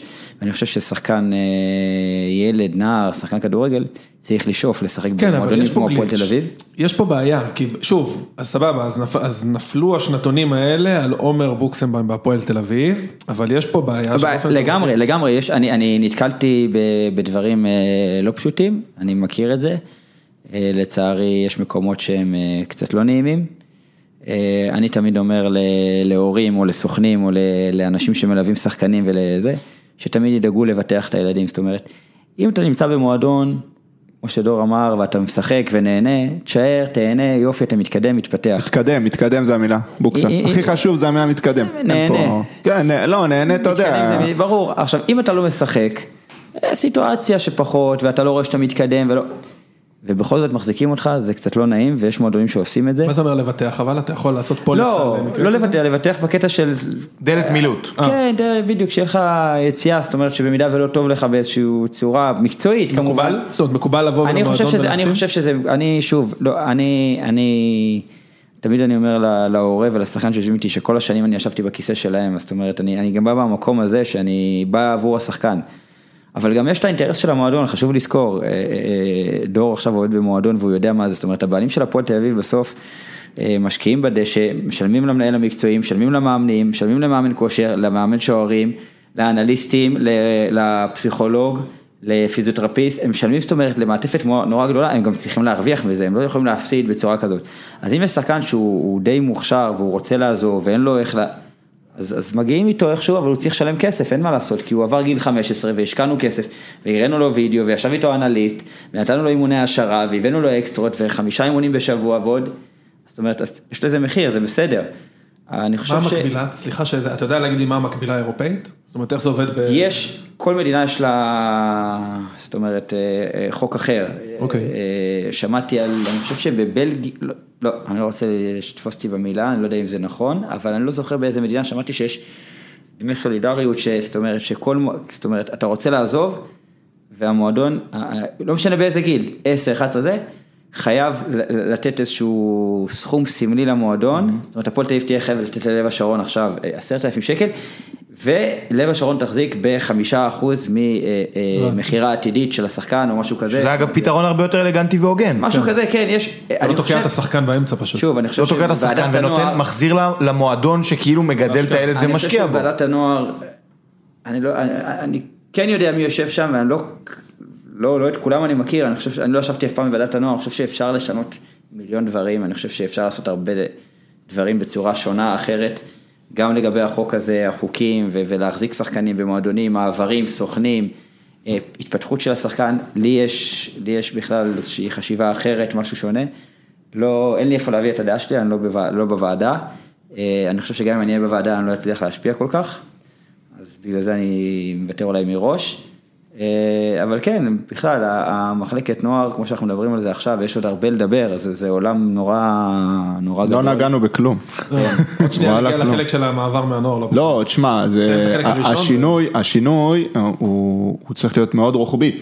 הוא מתחיל גם, הוא מתחיל בהרבה, זהו, הוא נוגע בנקודות האלה של גיל 15 ומעברים וסוכנים והורים, והוא ממשיך אחרי זה בנוער ובבוגרים. וכמה שחקנים צעירים יש לך היום בליגה שהם מקבלים באמת, אתה יודע, למה שילד בן 17, 18 בישראל לא ישחק בליגת העל? אני זוכר לפני כמה שנים אה, שהיה, אז נדלקתי על יוריטי אלמנטס, היום לא יודע איפה הוא, באיפשהו שם עם ה... כן, מק- מקררים רגליים, אני לא רואה ליגה אנגלית. בקיצור, אה, נדלקתי עליו ועקבתי אחריו באנדרלכט, ובאותה עונה הם לקחו אליפות, אני חושב, חמישה או שישה שחקני הרכב מתחת לגיל 18 בליגה הבלגית. אז אתה אומר, אה, אה, לאף אחד אין אינטרס לשנות שום דבר. מההתעסקות בזאת, ב- בקקה, סליחה על המילה, בסוכנים וכאלה והמעברים בגיל 13 ו-14 ו-15 ועד ללשתף את הילד כדי לא רק להביא חר למועדון, אלא גם לפתח את הכדורגל, אתה מבין? כאילו איזה סיבה יש ש- שקבוצה שהיא אלופה בארץ לא תשתף בשנה, או כל קבוצה בליגת העל, שיהיה איזשהו מנגנון, לא יודע, ב... בחקיקה זה אף פעם, אבל לא יש בסוף. בליגה לאומית, 25. אני חושב, יש בליגה לאומית. אגב, לא, חשוב לציין קח שהליגה הלאומית 25 לדעתי שחקנים. הפכה להיות ליגת פיתוח. כן, ומגניבה. אחלה, זה מעולה. זה מעולה. זה- שינוי שנעשה בלי שרצינו, אתה יודע, עם הזמן. כוחות השוק, בלי- רגולציה. לגמרי. כי יש עלייה לדעתי בכמות השחקנים שהטובים שיוצאים ממחלקות הנוער, חבר'ה יש מגמה, זה לא ספציפית עומר בהפועל או אלון ברומר בהוד השרון או whatever. יש מגמה שהיא מגמה חיובית, שהיא מעבר ל- לדפוסי פעולה הרבה יותר מקצועניים, ילדים מקבלים יותר, ילדים יודעים יותר ומפתחים אותם יותר טוב, יש יותר שחקנים, אוקיי?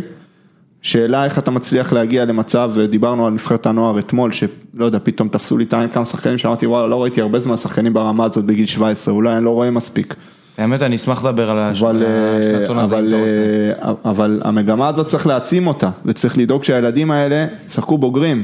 אם אתה פותח היום לצורך העניין אלופת הנוער בשנתיים האחרונות, משחקים אצלה, אתה זה, אה, צייצת בטוויטר על אה, שלושה ארבעה שחקי חריגי גיל בהרכב לעומת מכבי תל אביב, היה משחק מכבי חיפה ומכבי תל אביב, מכבי תל אביב הפסידו 3-0, שכל השחקנים ששיחקו בהרכב היו שנה ראשונה נוער, או נערים א' בנוער.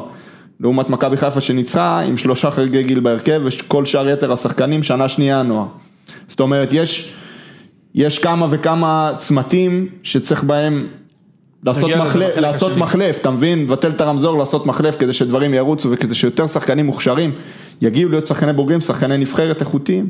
שנייה, אני רק אסתכל על דוד בקל כי קודם כל חשוב להגיד, המקרה היה לפני עשר שנים. נכון. אה, מאז מחלקת הנוער של מכבי פתח תקווה השתנתה מאוד, אני מניח, אני רוצה להאמין שהיום דבר כזה, הסבירות שזה יקרה נמוכה, רוצה להאמין, אני לא יודע. לא, בטוח, אופיר לוזון, אני יכול להגיד לך, אם, אם השחקן טוב, הוא רואה בו מישהו שאפשר למכור אותו, הוא יפתח אותו. מה, יש עבודה. מנגנון שעובד שם, הם, הם מיינדד לייצר כדור, שחקני כדורגל ולמכור אותם הלאה, והם עושים את זה מדהים. נכון, כאילו, אני רק, פה- אני רק מכניס להקשר הזה כי עבר הרבה שנים מאז, אבל שוב, ואחר כך דוד בקל גם חתם בהפועל ירושלים, שיחק שם קצת, זאת אומרת הוא כן חזר לשחק אחרי שנת הסגר, היום הוא לא במקצוע בכלל, אה, הוא- אני מניח שיש לזה משקל מאוד גדול למה שקרה אז במכבי פתח תקווה, רק אומר, כדי לשים את הדברים בתוך ההקשר, שהיום הדברים מתנהלים קצת. אני לא חושב שיש הרבה ילדים היום שיושבים שנה בבית, ב- בגילאי אה, נוער. לא, אבל זה חרב, הדברים שוב, האלה טיפה, טיפה נעלמו, אני חושב.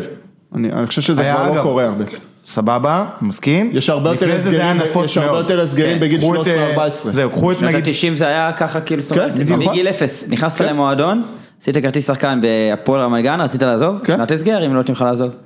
זהו, זה, זה חתונה. חשוב לומר שסבבה שהיום זה לא נפוץ, זה היה מאוד נפוץ. אנחנו יכולנו לתת פה סינקים של עוד הרבה שחקנים, קחו את יובל אשכנזי. יובל אשכנזי אמנם לא ישב שנה בבית, אבל הוא היה אלף פעמים בהשאלות בקבוצה שלא רצתה אותו בכלל, כי פשוט לא נתנו לו ללכת, והוא היה צריך להביא 70-80 אני חייב אלף לספר לך שקל. נקודה, אני בכיתה ג', זה לא מדויק כל כך אגב, זה מה שהוא סיפר. זה לא מדויק. רצו אותו מספר פעמים והוא לא רצה להיות. אוקיי, אני מכיר רק אני- סיפור מהצד שלו. בשנתיים הראשונות לא רצו אותו, זה נכון, אחרי זה שהוא חזק כבר רצו אותו והוא לא רצה להיות. לא ניכנס לזה. סבבה. אני מאוד איפה הוא מעריך את? יובל ומאוד אוהב אותו, אה, אבל באמת אנחנו מאוד רצינו אותו, שאני בדיוק, בדיוק אני פרשתי, אני בדיוק פרשתי והפכתי להיות בצוות המקצועי של מחלקת נוער, אבל גם הייתי גם קצת עם ליאור זאדה ועומר פרץ בבוגרים, ואני נפגשתי עם אבא של- להחליף אותך, מה? נפגשתי עם אבא של יובל. בול על הבלטה. מי זה? יובל אשכנזי, על הבלטה כן, שלך. לא, לגמרי, תשמע, הוא, הוא כבר היה, אגב, חשוב, לצ... ואנחנו ניגע לזה, אני מניח שאני עושה לך כבר את המעבר עכשיו, אוקיי. מההתפתחות של שחקן מנוער לבוגרים, שזו הקפיצה הכי גדולה, כי יש משמיניות ל-11, מזה, מילד טרומים לילדים. מנערים א' לנוער. נערים א' לנוער זו קפיצה גדולה, מבוגרים לנוער זו הקפיצה הכי גדולה, אה, כן. מנוער לבוגרים, סליחה, מנוער לבוגרים. רגע, אז הנה, אז שנייה, אני מסיים פה את החלק הראשון של הזה, אנחנו נמשיך לדבר. בחלק השני אנחנו הולכים לדבר על המעבר מנוער לבוגרים, יש הרבה יותר סימקים, ננסה להריץ את הקצב קצת יותר מהיר. זה החלק הראשון. לא דיברנו על כלום. לא- לא נגענו בכלום. כן, תשמע, אנחנו יכולים לשבת פה לא הספקנו. 48 שעות, אני יכול לאכול לכם את הראש על זה. החלק הראשון. שהחבר'ה ששומעים אותנו נהנים, זה זה מה שחשוב. לרוב כן, החבר'ה של הציון זה זה הארדקור. מקווה שלא שיממנו אותם. לא, טרום א'. ו- מה פתאום. אז רגע.